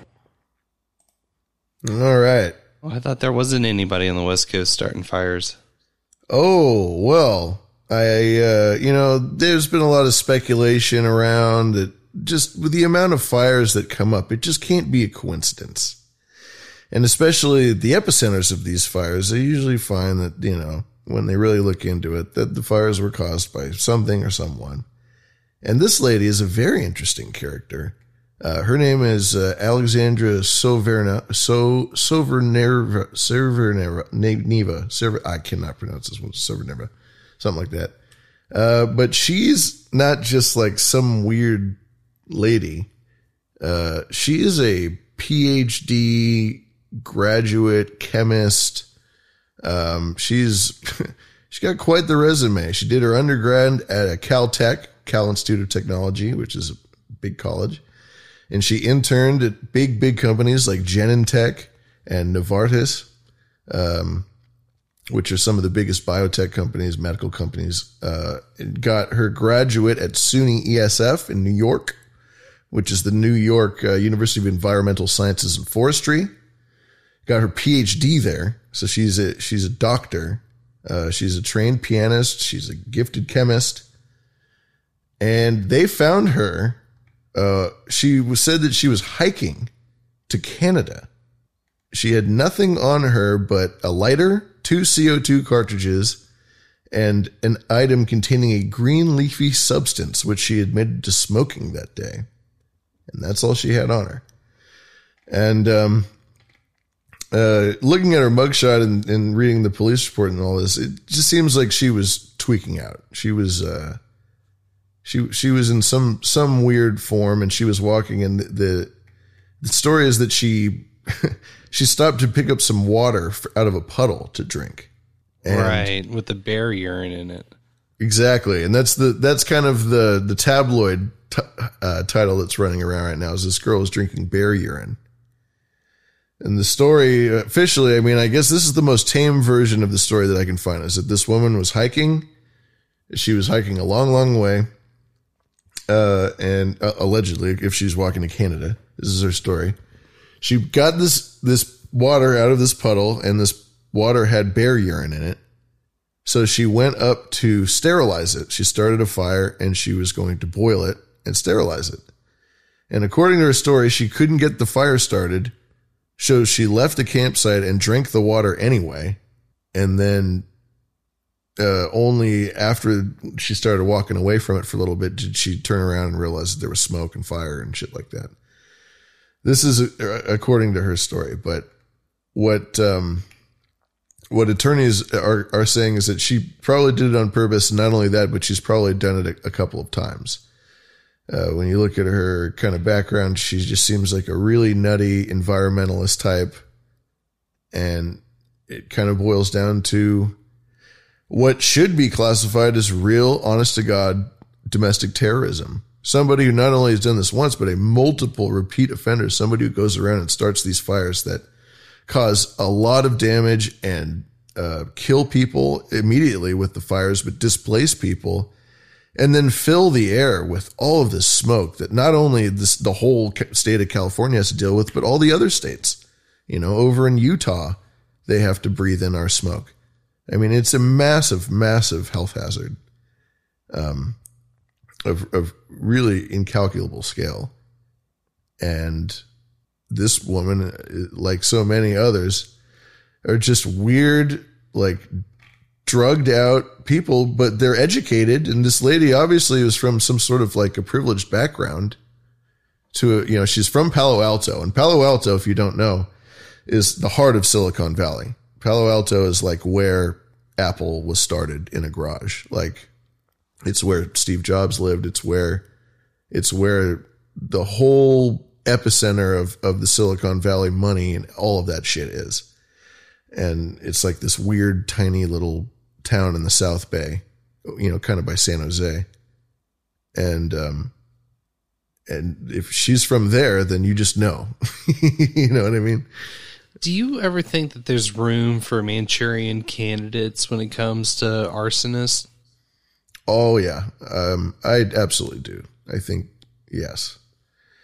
People people can be triggered. I mean, we've talked about MK Ultra stuff in the past, and I mean, I I don't have any firsthand experience with anybody. We've read a lot on the subject, obviously, but yeah, I mean, this lady was in a bad way. I mean, it's a very peculiar story. Self identifies as a shaman. Yes. That's a, that's a red flag. on her LinkedIn page, this is a doctor, you know, in chemistry and environmental sciences. And that is the one thing that she has written on the head of her LinkedIn page, which I have posted in the show notes. You can actually go and see the LinkedIn page. Just says shaman. And then it lists all of her accolades, which I've listed earlier, and all of her education and uh, and it's just weird. It's just weird that this lady is just like walking. She's like homeless, druggy, walking through uh, Northern California, right where the fires are just the worst, you know. And oh, and, don't mind me. Yeah, just, just walking through. I'm walking to Canada, which, by the way, fuck you. You're walking to Canada. They're not going to let you into Canada. No, nobody could go into Canada right now. Yeah, you're trying to go to Canada. So this was recent. This was a very recent here. Yeah, let me find the article here. I'm SF Gate. I'm looking at her mugshot, and I feel like her eyes are on two different planes. Yeah, her mugshot. She looks like she's either had a really rough couple days, or she looks like she's drugged out. I mean, people that witnessed her said she was behaving peculiarly. Uh, but yeah, she was. This is the Fawn Fire specifically, is what they're calling this fire. Uh, which is a massive fire that's growing around Lake Shasta area. Um, and it was sparked on Wednesday, September 22nd. So this was five days ago. And it grew to 30, 3,500 acres in less than 24 hours. And it got windy the next day, Thursday, September 23rd, and it blasted up to nearly 10,000 acres. And it's only at about 45% containment. So just another giant, big old ass fire happening in Northern California near the, the massive water reservoir, which is the heart of California's water infrastructure that's held there at Lake Shasta. Uh, by Shasta Dam, and that is the water that they hold up there. That they just you know whenever we need more, they just let more out. it's it's a pretty neat little system.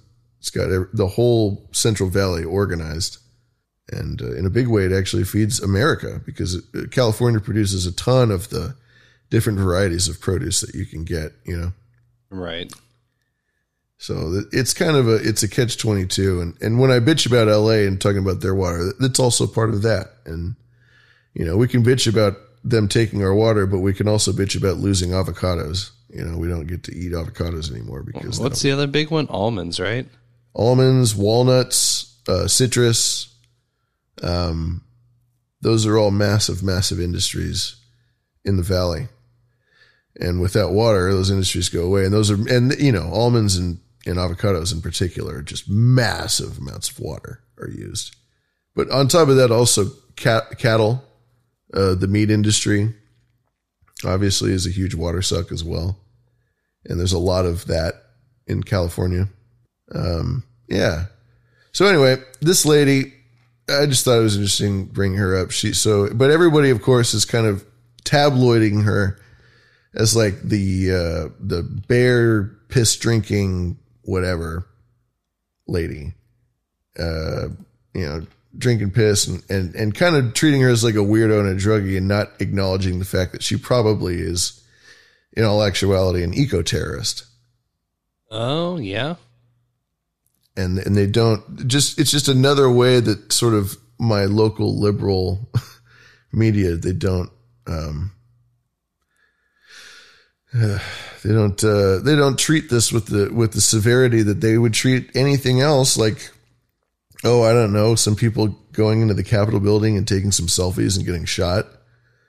You know apparently is is a thousand times worse than a woman who just started this massive fire all these people are going to lose their homes some people are going to die yeah but it's not like the woman took Nancy Pelosi's soda out of her little mini fridge or anything you know yeah you know she didn't uh I don't know. Are you saying that she would have gotten in more trouble if she was wearing a buffalo head?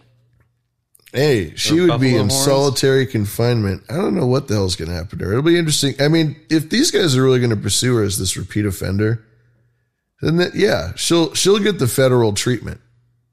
And if that happens, then she'll be hanging out with Buffalo guy. Don't don't you worry about that. Now, I will say, and I'm not trying to be biased, but I've now made myself biased by saying that I feel like her mugshot is the same sort of stare that I've seen on Andy Knows Twitter page. Andy knows. Is that nose is in the face nose or in, the in, NGO? He's NG- the uh, he's the uh, anti Antifa journalist. Yes, yes, he's yes. the one who's always getting his ass kicked by him. Yeah, I know. All of his pictures are just him covered in shit or on the ground or. Yeah, I just got my ass kicked. Milkshake. Yeah, I just got fucked up by some fucking assholes wearing all black, organized. This guy's the terrorist. Yeah. Dead behind the eyes, just like, oh shit. Mugshots are rough. By the time they get around to actually taking your picture, it's been a very long day. You go eight to 12 hours before they actually get around to taking that picture. Especially if they uh, think that you've got some substance issue, they'll throw you in the tank. Let you dry out. Yeah, fuck yeah. They don't want to deal with you fucking conked out. They'll let you sit there and dry out and they'll come and get you when they're damn well ready. So, yeah. You know, a mugshot tells a thousand thousand words thousand words. Uh, you know, she's not the only one though, Booberry, who has been committing federal crimes, or has been charged, I should say, with a federal crime. Uh-oh. And she's also not the only one who's been ingesting urine. Uh, there's breaking news. We're coming on the air with breaking news. A jury in the federal trial of R. Kelly has found the singer guilty of racketeering based on sexual exploitation of children, kidnapping, and forced labor. They also found him guilty of violating all eight counts of the Mann Act, a sex trafficking statute. That verdict comes after weeks of testimony from some 50 witnesses He faces potentially decades in prison. Let's go right to NBC's Stephanie Gosk outside the courthouse in Brooklyn. Stephanie, good afternoon. Good afternoon, Lester. This is a man who was once dubbed the king of R&B. He wrote that song, I Believe I Can Fly. He won three Grammys from, from it. It was an, an anthem of sorts in the mid 90s. Now going to prison potentially for decades. One charge of racketeering, as you said, other eight charges of sex trafficking. And you might hear racketeering and think, isn't that for mafia bosses? But this was part of a unique strategy on the part of federal prosecutors to introduce sexual assault allegations that were well outside the statute of limitations. And at the Ding, center ding, of ding. this case, Lester, hmm. was the story of Aaliyah, a pop singer who many people know died tragically in a, a plane crash in 2001. Ding, ding, ding. According to testimony, she met R. Kelly when she was just 12 years old. A witness, a compelling witness for the prosecution, said that she actually walked in on R. Kelly performing a sex act with Aaliyah when she was either 13 or 14 years old. We then heard from one of his employees that at the age of 15, he bribed an official in Illinois to get a fake ID so that Aaliyah could marry R. Kelly at the time, who was 27, because he suspected Aaliyah may be pregnant. And if they married, she could not actually give any testimony against him in a statutory rape charges. But it concludes dozens of, of witnesses coming forward with depraved allegations of abuse, physical, emotional, sexual, a number of alleged victims. Yeah. Jesus. I know, right? How many weird Hollywood things are in that blurb? The Um, Leah dying in the plane crash. Uh, I, I missed the first one. There's so much. Uh, I'll, yeah, I'll get into it. There's, there's so many things between the lines with what she just laid out. But to preface all of this, jurors have found R&B singer R. Kelly guilty of uh, racketeering, uh, including bribery, sexual exploitation, uh, sex trafficking, and uh, R. Kelly has kind of been in hot water about this sort of thing more or less for like, oh, I don't know, 10, 15 years. I feel like he's been more or less kind of fighting allegations and settling with people and doing shit. Do you know what R. Kelly calls people beneath him? Who?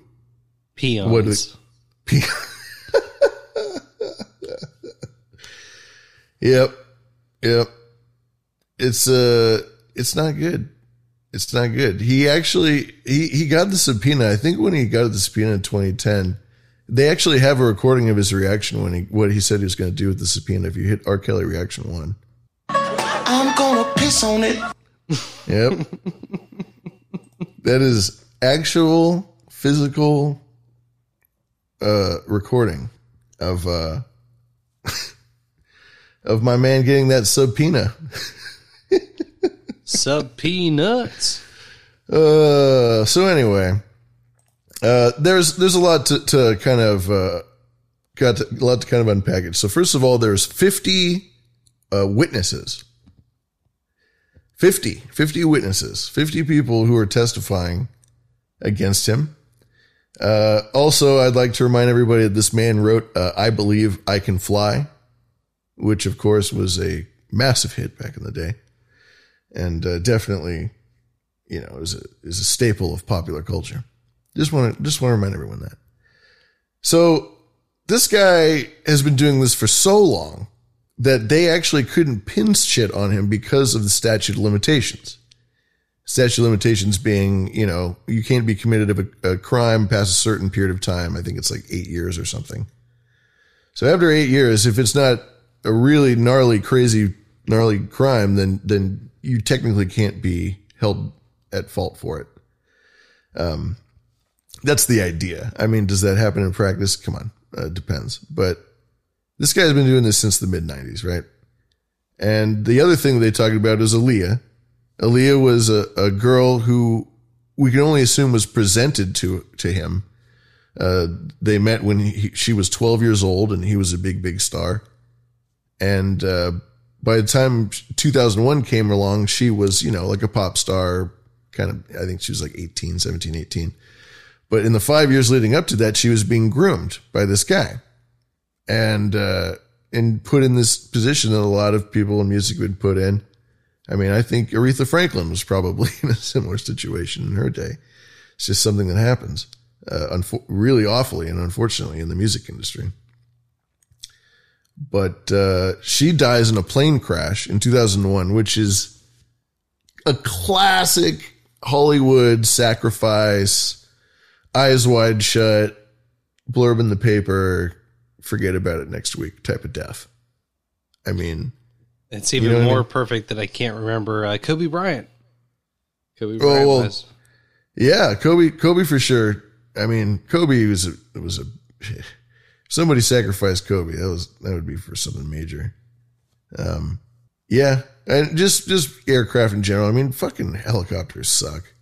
Helicopters are, and small aircraft in general, just very terrifying. But there's, there's a certain pattern. You know how you fix that? You cancel it out with two negatives.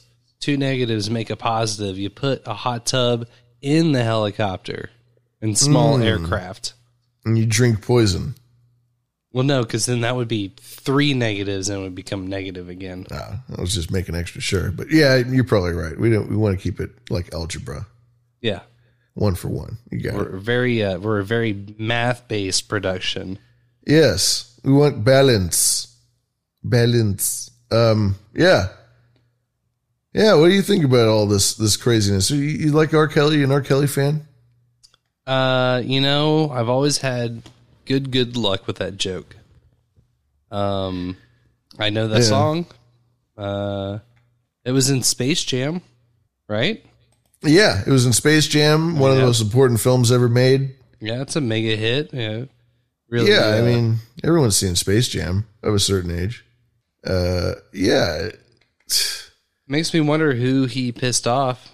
You know, because I feel like there's folks that do the same sort of chicanery and they get away with it still to this day, no problem. which is the most important lesson to take away from this is that it still happens. It happens all the time. Um, it, in fact, it's not that it just happens. It's that this industry is in a way built on it at, at, at a certain level. I mean, it's not that way across the board because it couldn't be. It wouldn't be able to get away with it that way. It's, it's only that way at a certain level. And, uh, there's there's only so much you can do. I mean, and like I said, people have been going after him for 15 years. It's taken him so long to even get anything substantial in this guy because he's got a lot of fucking pull. He's just a, a very influential dude, especially in a certain community. And you know what I'm talking about. I mean, with certain people will defend him. People will make sure that he does not get in trouble because he's a, he's a role model in a way you know, somebody who made it, somebody who went, you know, rags to riches story, a successful businessman. And it's hard to give that up. It's hard to hold that person accountable sometime, sometimes. Um, yeah, I don't. I just want to know if it was just a 50 individual people that watched him pee on somebody. Well, just witness sex acts and shit. I mean, just witnessing, witnessing, eh, just people testifying. I mean, that's not just witnesses, just people who are willing to testify. Just being there for, and the idea with him is that he had like a harem. Like he, he really had him coming and going. And it's not, you know, peeing on him, it's a big joke, but the, the truth is, is this guy really like was, he treated like a business, I think. He was like a pimp a real genuine uh, institutional pimp at this really kind of accepted or or just not talked about level you know in hollywood right You think he rats? he raps No, no, no. Sorry, rats. Do you think he's going to squeal? Do you think he's going to snitch? on himself No. never No, but you know, there's. It's a network. It's obviously a network. If he's got uh, children coming and going, he's got to have connections. He must know people that are in the industry. I'm just asking. Do you think that he would uh, go for some sort of plea deal or whatever the fuck they call it, where he gets a little bit of immunity for testifying against, you know, whoever's next up, uh, fucking Epstein or whatever the like, you know? i think you know he's going to do what epstein did deny deny deny that's all he has done and i think he pled not guilty in the face of the, all these federal charges he totally is 100% I think he's convinced himself. Unless otherwise, he's putting on a great performance. When you see him in court, he's in tears. He's he's trembling. I mean, there's been all kinds of like memes that's made about his behavior in court because he's been in custody for like fucking I think a year now, maybe two, and um, he's he's denying it. He denies it to the end of the earth. He's not fucking ratting on himself. No way. And Servo uh, had a pretty interesting point. He wouldn't even have that chance because the network includes the prosecutors. yeah. Jesus. Nah, it's the horse he rode in on. Yeah, I remember those uh, videos of him crying. Yeah. Crying a lot. You know, to, to plead not guilty is just right away. You, you don't think they he, they gave him a couple plea deals and he was like, nah, no way. There's actually, I think there's a second clip. Hit, hit me with the breaking news too. We're coming on the air with breaking news. A jury in the federal Oh, trial no. of R. Kelly Is that has one or two? That was two. God damn it. see. I might have, uh, well, I might have fucked it up, but it's, they're just going to say that he's been in custody for a while and that he's going to be, he's to, he's really going away. I think uh I might have given you the wrong clip. It's entirely possible. Trapped in the drive through in the closet. Oh, that was such a banger back in the day. I'm in the closet. no, I was just gonna say the second clip is longer. I'm just seeing where it would actually line up at.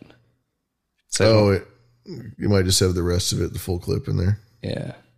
So let's try here. But this was part of a unique strategy on the part of federal prosecutors to introduce sexual assault allegations that were well outside the statute of limitations. And at the center of this case, Lester, was the story odd. of Aaliyah, a pop singer who many people know Yeah. died tragically in a, a plane crash in 2001.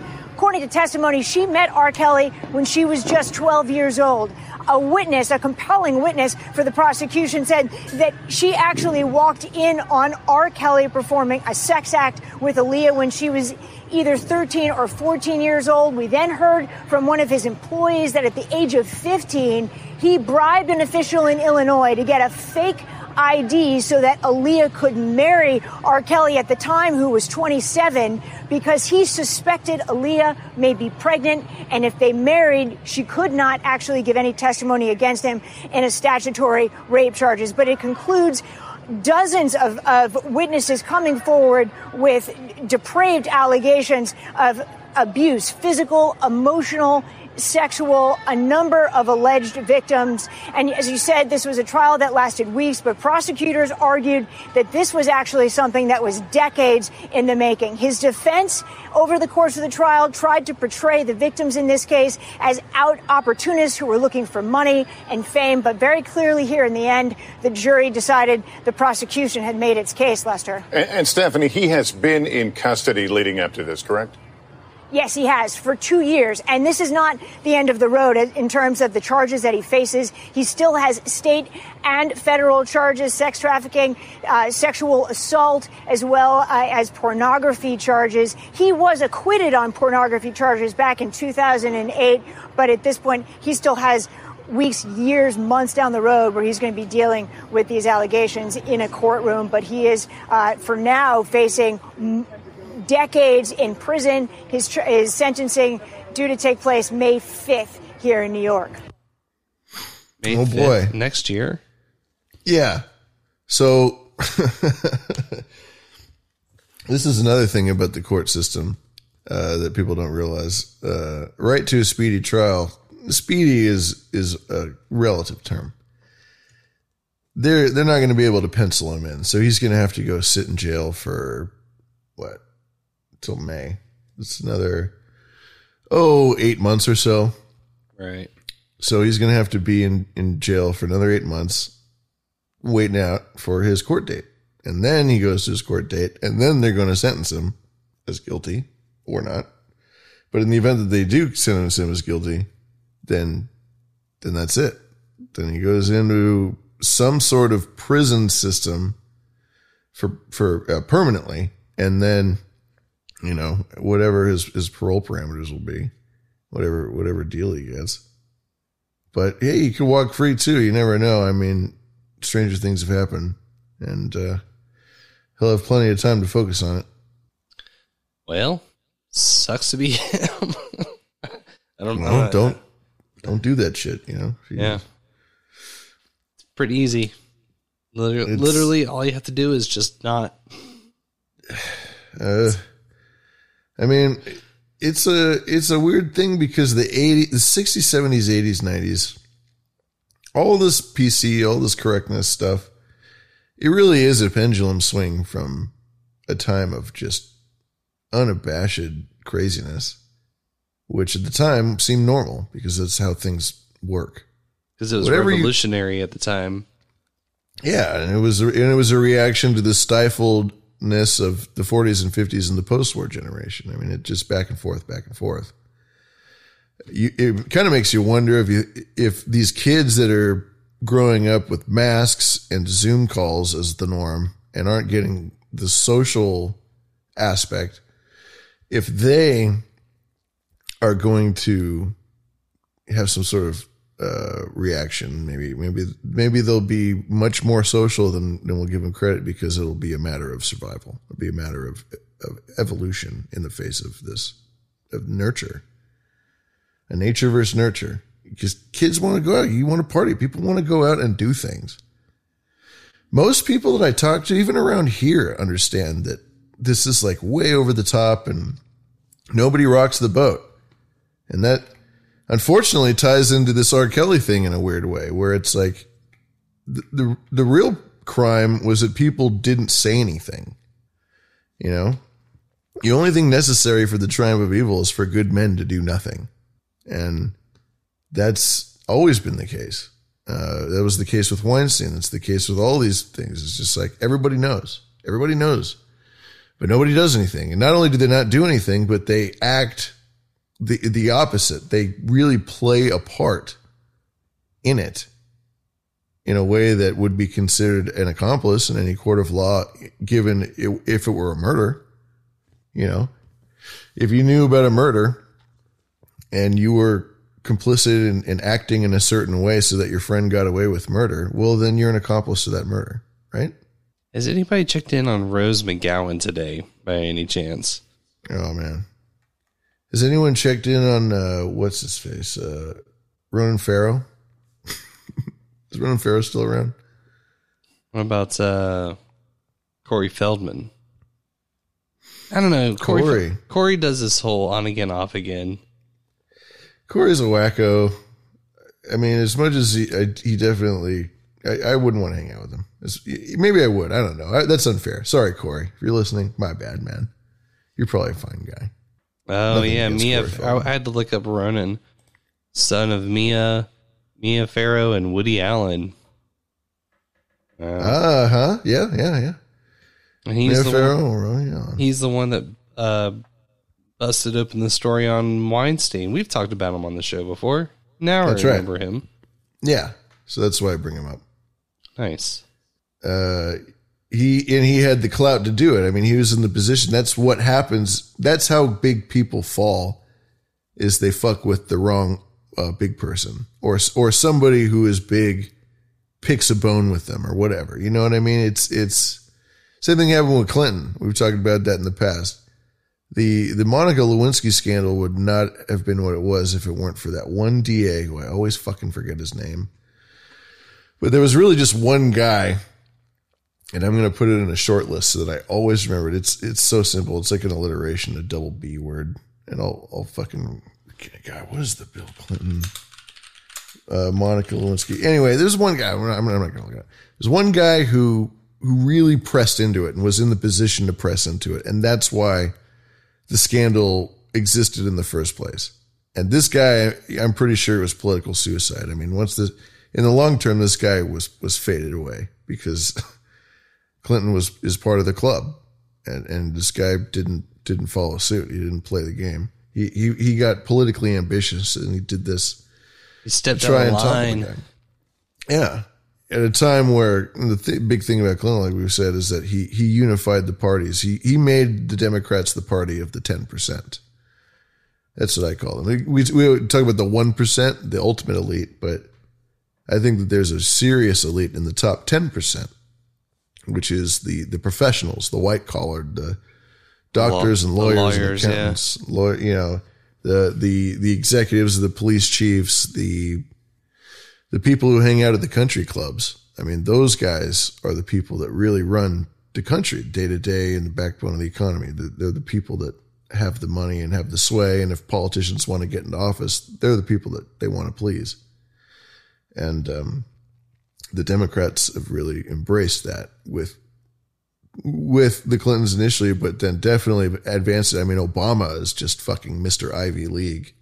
Uh, for a president that was allegedly supposed to be so diverse, you know, they're bringing in this, the first African American president. That fucking cabinet was just nothing but buddies from the same three colleges. you know, just there was no diversity at- whatsoever. You really. raise them up together so they know how to play well with each other. Yeah. Seems fairly basic. Yeah. Yeah. It, it it's a it's a big club and we ain't in it, as Carlin geniusly said. And yeah. And there's a lot of, you know, they they, they get into these positions, they they work for it. I think that's kind of part of the deal. They they or it happens to them themselves. Because again it is a system. It's a, it's a thing that exists beyond any one person or one group of people even. It's it's part of a well it's it's not true because it is dependent on each generation to to do what it is they're going to do. But um the entertainment industry has always been riddled with this. And sex trafficking is just one of those things that people just don't want to fucking talk about. They just don't want to talk about it. It's way too depressing. It's way too intense. It's, it's, it, nobody wants to hear that it happens because it's awful and people just wish that it didn't happen. And they especially wouldn't want to know that it, it, it happens at the level that it does and that it is such a massive industry and that it's a massive thing that a lot of people participate in. Did you already say how prevalent it was? How prevalent is it? I I don't know. I don't actually Oh. I don't I don't Oh, I was. I'm sorry. I thought you were asking. It was a rhetoric. Sex sort of a- trafficking is second only to drugs. It was it was more of a rhetorical question, but it did get me thinking about a um, recent Grimerica Outlawed episode I was listening to, and Hmm. uh, Graham had fact. No, I'm sorry, it was Darren fact checking the guest. Uh, she's on another show. It'll come to me, probably not. Um, but he fact checked her on the six hundred thousand children going missing every year. Mhm. Have you seen this number? we we've talked about it. Six hundred thousand kids go missing from the federal, from like the federal foster system every year. Is that the number? Uh, federal, That seems really high. uh, runaways and uh, just uh, missing children calls and, and stuff So- of that nature. Between all of it, six six hundred thousand a year. But he ended up. Th- this is a big popular meme. Like um, Eddie Bravo. This is a popular, a meme number. The six hundred thousand. Yeah, and uh, I just I got to thinking like he had finally had enough of of hearing about it and went and sort of debunked it on on his own, Mhm. um, which apparently wasn't all that difficult. Uh, I don't remember if he talked about it or not. To tell you the truth, Oh, did he find a, a reliable data set that he could get some from? yeah, I, th- I think it. I think the issue was there was a lot of extrapolation from the numbers that people were reading.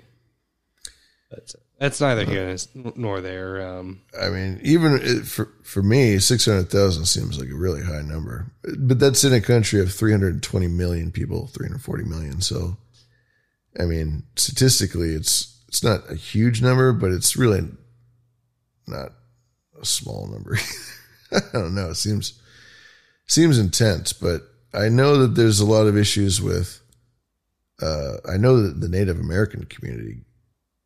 I mean, they get it the worst, I think, than anybody else. They get they a lot of them get cycled into foster systems and things like that, or, or just when something happens, the police don't really go there because there's like a sovereignty situation, right? Right. They're, like self policing, and they're supposed to be. That's the deal, and uh, there's a lot of issues there as well. So a lot of people go missing, and uh, I think it's reported. It was reported, but uh, there's a lot of the issue with uh, Asia as well. Asia, of course, is just massive, massive part of that. Um, and with the internet and everything going on, I mean, it's just it's never been hotter.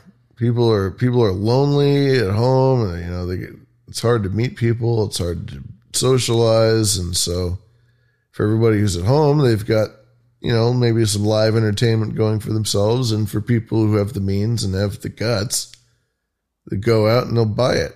You know, and that's just kind of what this uh, situation we're in right now.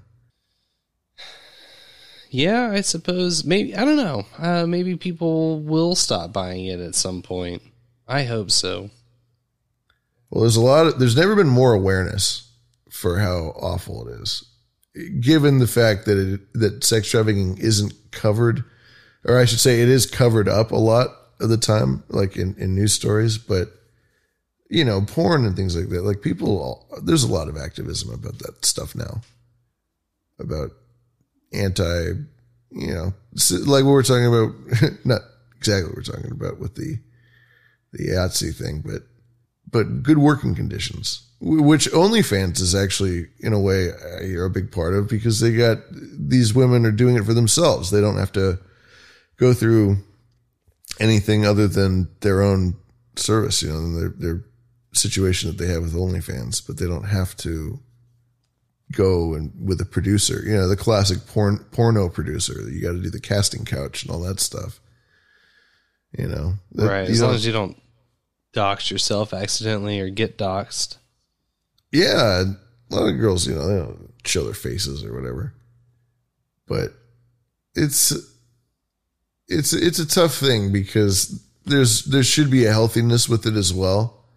Sex work should be something that is, you know, supported. I think I, I I'm I'm in support of of like good, clean, honest, legal sex work. Not that I participated in myself personally. I don't, and I mean that. Uh, just because it's not really my thing. Uh, but I, I believe that for certain people, you know, they should be they should be free to do what they want to do as long as everybody's consenting. And there are plenty of women out there who and men who want to be in that industry purely on their own volition. They want it, they aren't forced into it. There's no mental illness or anything that's beyond you know any other mental mental illness that anyone else has. You know, they're just they're they're doing their job. They enjoy what they do. Maybe they like sex, and they just that's it. And they're in a, they, the money's good. It's fun. Can you we know, call the sex workers union the sexters? sexters. Uh, the cyber lords. I don't know. Uh, I don't know. It's well, I think you need a little more inclusive of a word than Lord. It's very sex. one one side one sided leaning, you know. I know, I know. And this is a union, which is about, you know, unity. Well, I think they should call Tennessee and maybe see if uh, Local 69 is available. maybe they can buy it from them. There you go. Hi, we'd like to buy your your union. yeah. Well, I mean, there I'm is a the, somewhat. A, I'm from the governor's office. We'd like to buy your union. we don't want to buy our union. We just want to buy the, the name. Can we be local 69, please?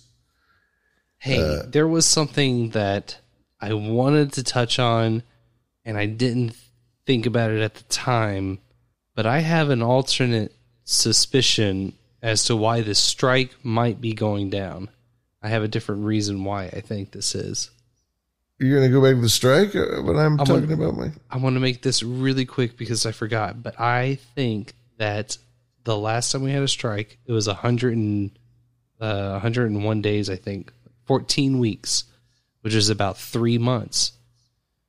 How many folks in the entertainment industry have already gotten their shots and three months from now would put us right in the middle of December when shit's gonna start really getting hairy for number of cases and whatnot. What if this is about keeping people that might be getting exposed to harsh amounts of COVID or having to get put away at home? Just wanted to throw it out there. Okay. That the strike is a cover up for people getting sick from the vaccines. Ah, That's my yeah, maybe. That's my alternative take on what's going on.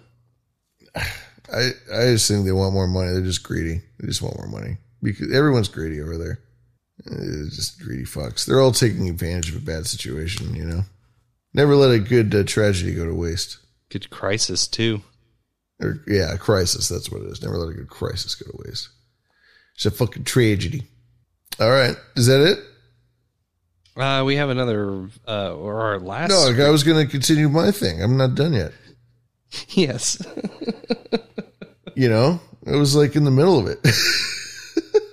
Just uh, railroading it I, in there. I'm almost done. don't worry, I'm almost done. Uh, okay, I don't even know where was I. I was talking about what? Uh, okay, let's see. I just This is what I, this is what I have to deal with, people. I was Put like, my I was like, I fist- was like two minutes away from being done, and you're like, no, no, no, I have to tell you right now this random thing. Like, okay, I guess, Jesus. All right, so uh, let's see. Oh, whatever, fuck it. Let me pause. I'll take us back. No, I don't take us back. We're doing it live. Uh, I don't know. Something about.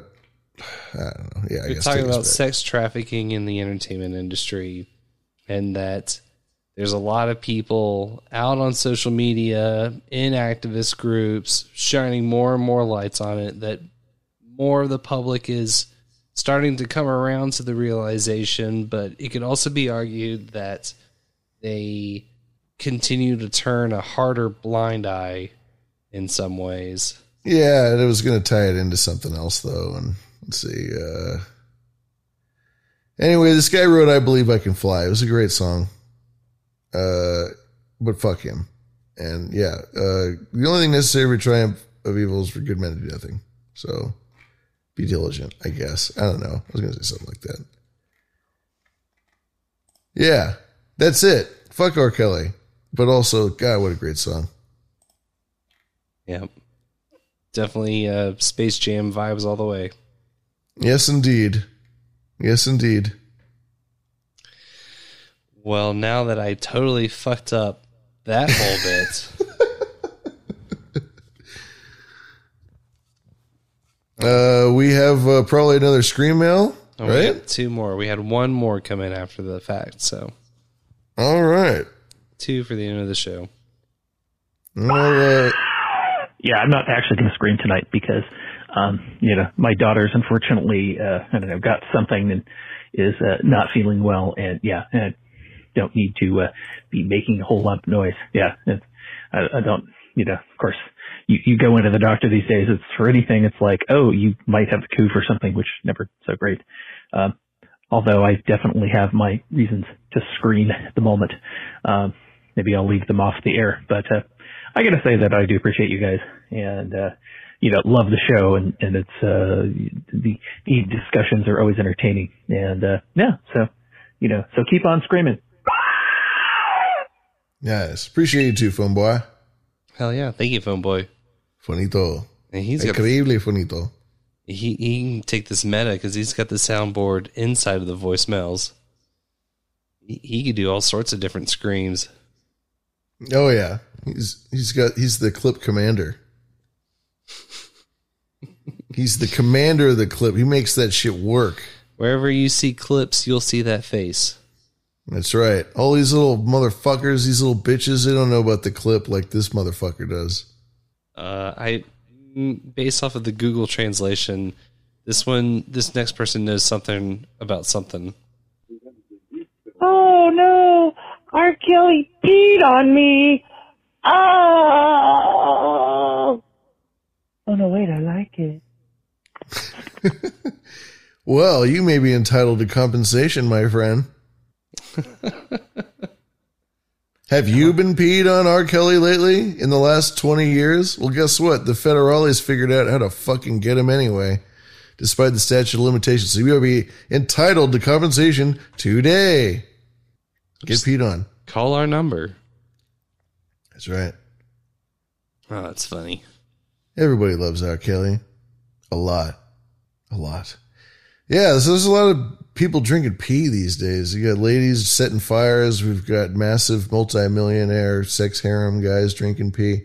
Or no, giving the supplying the pee. The pee supplier. Do you think that uh, maybe it was the bear on methamphetamine and the woman drinking the pee got high through that? Oh my god, wait a minute. Hold on now. Wait a minute now. Is the bear in R. Kelly's crew? And d- is there is there a connection? Is there a P connection here? What if it was R. Kelly peeing on the bear that was on meth, methamphetamines? I think what we need to do is we need to go into this lady's uh, MP3 player and we need to see what she was listening to. If she's a big R. Kelly fan, I think that's the key because it sounds like this lady might be involved with R. Kelly. So we should look into that. This is why we do this. This is why we try to get behind these schemes, you fucking assholes, because these people are pissing all over us. They're, they're the elitists and they're literally pissing all over us. They're pissing on our leg and calling it rain. Okay. Right? Yeah, I'm trying to. Am I up- right? I'm trying to come up with a good piss alliteration. Um, but every time Well, I open my you're in mind luck. up, I just get wet. Don't get pissed. Hey man, I'd rather be pissed on than pissed off. Okay. Perhaps. Perhaps. So maybe that does make me a good candidate for the New World Order. Nah. Piss on. Because once you get pissed on, you get pissed off. It's, Beat me. it's pull me, Try it out, man. Twist me. Uh, I still don't have that uh, scream jingle saved. It'd be so easy too. Ah! Oh, we gotta get. Oh yeah, that's the best. That's next on the dish. What's coming down the p p p p p p? Well, I'm going to go ahead and formally apologize once again for totally uh, side dicking your whole finale there. Oh, that's all right, Mister Booberry. You know we're all just in the boat doing our best, and I'm sure that we'll all learn a lesson here and and move forward into the future, and just Sounds like a promise. You know, I know you're a spaz. I know you when you got some on your mind, you gotta you gotta get it off. I know I know who you are. I understand. I'm your friend. Oh. I'm here I'm here I'm here to be here. And but yeah. Don't piss on my bits anymore though. Unless I ask or pay for it. Well, permission to piss right now? Yes, sir.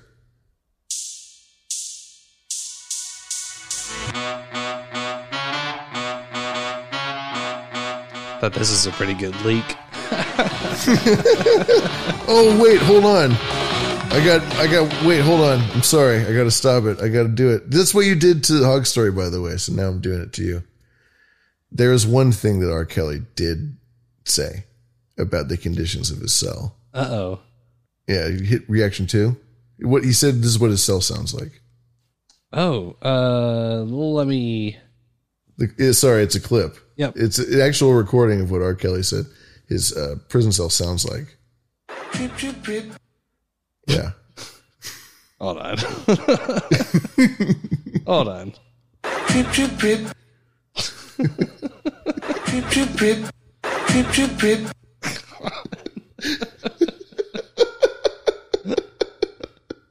I'm gonna piss on it.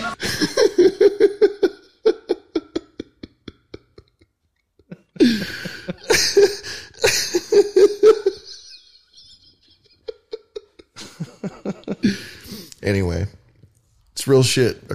It's R. Kelly. Okay, send us out, my man. Let me find it. I was too busy laughing.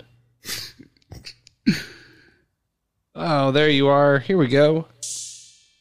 Your body is a porta potty.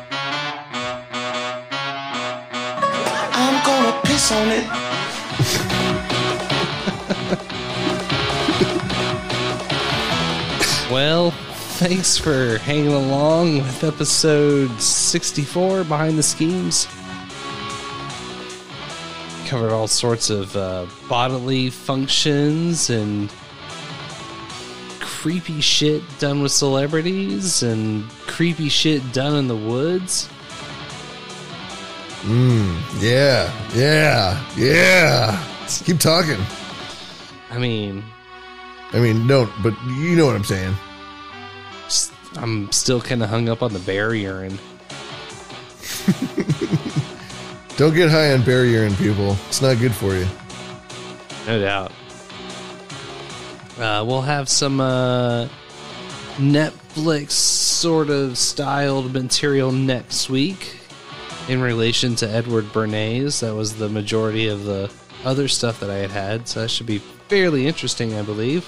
Wow, it's gonna be awesome. Edward Bernays is the father of uh, propaganda and a relative of uh, uh, Freud. Yep. Great uh, grand uncle, or great great grand uncle, uh, Sigmund Freud is. Yeah, and then and then yeah, this is Mr. Netflix. That's his uncle or great uncle or whatever. So it's all in the Freud family. It's fucking weird. Anyway, Well, we'll uh it'll be a weird ass time next week, and I've been Booberry, Mothman of the Minneapolis. and all the way from over here at the Breft Coast, where things are just a little fucking strange. Uh, my name is Lavish. This show is behind the shem schemes. schemes. Behind the schemes with threes as e's. Oh my god! That bowling ball is my wife! They're probably like, this is so satisfied and crying at the same time. Yeah, that's not red science. You gotta believe our science. Fuck Facebook. Some Colombian. Holy shit. This Disney princess is fascinating. that boy band got no future. Lavish also has a buttery voice. Much boobs, much conspiracy, much punk. Find us at behindtheschemes.com with threes for ease. Or loveislit.com. Everybody's in on this game. This thing is a scam. Your whole life is a scam. I always think I know what Behind the scenes is about, and then I listen to it and I realize that I'm completely wrong. and They're always talking about something else. More interesting than what I presume they're talking about. Oh yeah, behind the scenes. This is behind the esoterica of your dreams.